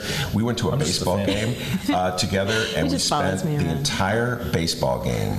This is what nerds we are. We were not talking about Quentin Tarantino movies. We were talking about Rolling Stone songs. Which was the greatest Rolling Stone song of all time? And uh, there was a heated debate through. I think the game went into extra innings. We didn't even stay. I think we went to like 25 innings. We didn't. Stay I forget. way. It was a long time. I had to get to work the next day. Uh, so, do you have a favorite Rolling Stones song you would put at the top of the list? Oh wow! Um, I like the Rolling Stones a lot. So let's see. Um, uh, it's it's hard. It's tough. Well, a lot of pressure. Yeah, there's a lot of pressure. Well, That's I'll how we do it recap, real quick bench, recap. He said you have to objectively put satisfaction as number one. I say you don't. And I said uh, sympathy for the devil. Okay. No, I said you have to put Satisfaction as the greatest Rolling Stones all the time, even if you don't like it, even Exactly. if you're sick Which is of a fair hearing point. it, because it is the quintessential Rolling Stones song, Satisfaction. Uh, even though Otis Redding does a better ver- version of it, in my humble opinion. Uh, all right, now what was the line in that song about David Bowie? I was trying to pick up that Oh, because you like Star Trek and Bowie, Yeah. and you got special effects that make me, aw man, woo woo. You're so dope. like that part of the song Oh, so yeah, when I was writing it, so I only had the melody, right? And Uh-huh. so sometimes if I only have the melody of how the vocals to a song go, I just make up words. You know, I sing like nonsense. Yeah. Um, and that happened to be the nonsense that came out when I was trying to like figure out what the words would be. Um, and so then when I when I showed Angie Mead, the drummer on this song, um, you know, I'm like, I think it goes something like this, and then it's like, oh man, woo woo, you're so dope. And I was like, but I'm gonna change that part, you know, once I like write the real words for it. Um, and she's like, no, don't change that part. And I was like, no, really, it's that's just kind of like random weird thing that I said in the moment. Um, but we decided to keep it, and so then I wrote the rest of the lyrics, you know, about that chorus. Well, that's about the- somebody being so dope Yeah. and being so excited about them, like woo woo. Yeah, woo woo. I like, and by the way, I really like the woo woos in the background of the song a lot, and I'll be singing them all day. Going back and forth. Uh, and before we bring Chris Buddy in to talk about why he's here, other than I just love talking to Chris Buddy. Why about- is he here? Uh, so you played at Wrigley Field. Talk about that. Oh, I did. That's when I really blew my mind. I mean, wait a minute. That lady that used to took my picture played at Wrigley Field. That's Talk right. about it. Um, yeah, it was amazing and crazy, and one of the uh, most unexpected, weirdest things that could happen to a person, I guess. Um, we opened for the Foo Fighters and the Breeders at Wrigley Field. My band Touched by Ghoul did. I know it's confusing. Mm-hmm. Yeah, I'm very talking a lot, yeah, of, yeah. a lot of bands here. Touched by Ghoul opened for the Foo Fighters at Wrigley Field last summer. Um, and you know, not many people get to play that stadium. It's like like it's a true honor to get to play a show there. Um, but the Foo Fighters on their tour, they were inviting local bands in all of the uh, states that they played in um, to open for them, which is like the kindest, most generous thing a band of, of their stature could do. So when you came on the stage, were most of the people seated? Was the stadium filled? Uh, we it wasn't filled. You know, It we were fill-in. we were opening for the opener. Yeah. So, um, but you know, there was a good handful of people there, and it was it was really uh, exciting to play for that many people. Were you nervous? Um, I was nervous, but you know, I actually um, started meditating, and it really helped take away the stage fright. But wait a minute, you were meditating backstage before you went on stage. I meditated for like six weeks before. Oh, okay. Before getting on stage. I didn't take up Okay. meditating in the moment. Uh, hold on, I, I was, everybody. I was like, ah, now, now would be a really, a really good time to start this uh, transcendental meditation. No, there which is a moment, like right is what- before you, you do anything that's produces fear. You just take that moment. Mm, I do that on the show every time before we start when Dennis is playing the opening song. But it's not really meditation. You know what I'm saying? I mean, I don't leave. It's a breath. It's a breath. That's what I do. I take a breath. All right. Why is Chris Buddy here? He's a filmmaker. I've talked at, at length about uh, his movie on on poker, on blackjack, and uh, he's been on the show many times uh, as a film critic, debating Sergio Mims on the great movies of the day. Uh, but what's your connection uh, to Andrea? Well, my connection going back actually is I uh, when I was uh, technically a employee of Rapworts, which was at one point associated with the Reader. We owned the Reader. Why don't you say it? Our owner. We, uh, I was lucky enough to shoot and produce a uh, series called Space that she was head of. So that was uh, we would go around to different cool apartments and houses and locations, and then businesses too. And we did an interview and kind of the, the look and feel of the uh, the place, which was really fun. We probably did about 50 or 60 of them. A lot of them, yeah. Um, and so what's funny was while we were driving around to those locales, she played me her first album, Murder Circus, Oh, which. I loved. Touched by Ghoul. The Touched by Ghoul album.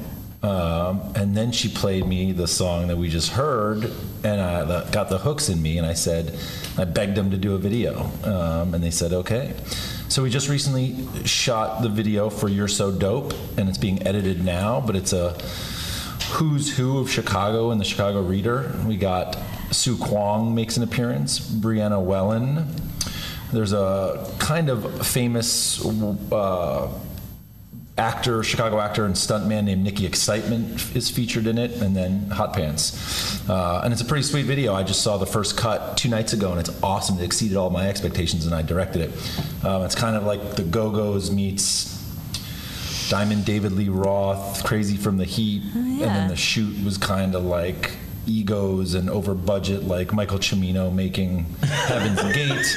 I I think that one direction uh, Chris gave gave to our um, to our extras was Beatles at JFK. Beatles arrive at JFK. Oh yeah, we need to get was- that excitement That up. I was said, the imagine level of the Beatles in 1964 Yes. arriving at JFK. Whoa, yeah. Uh, but it was a lot that, like you know, matter of fact. I, I'd equate the two-day shoot for uh, "You're So Dope" to like uh, being in the jungle. You know, Francis Ford Coppola. Apocalypse Now. Speaking of movies, opening line, please, Chris. Saigon. Oh, wait, can we say her? Yes, you can say. Saigon. Shit, Oh, I'm man. still only in Saigon. Yeah, that's it. Opening line. Uh, Apocalypse Now. But look for that Andrea. video. Uh, maybe in a couple weeks. We'll let we'll let you Yeah, know. let us know. And But, uh, but uh, Jet Ben Joravsky was invited to be an extra in the music video. Okay, I was Didn't not- show Where declined. were you? I well, I was probably eating. Uh, it was Burritos. Friday, night, probably at that restaurant.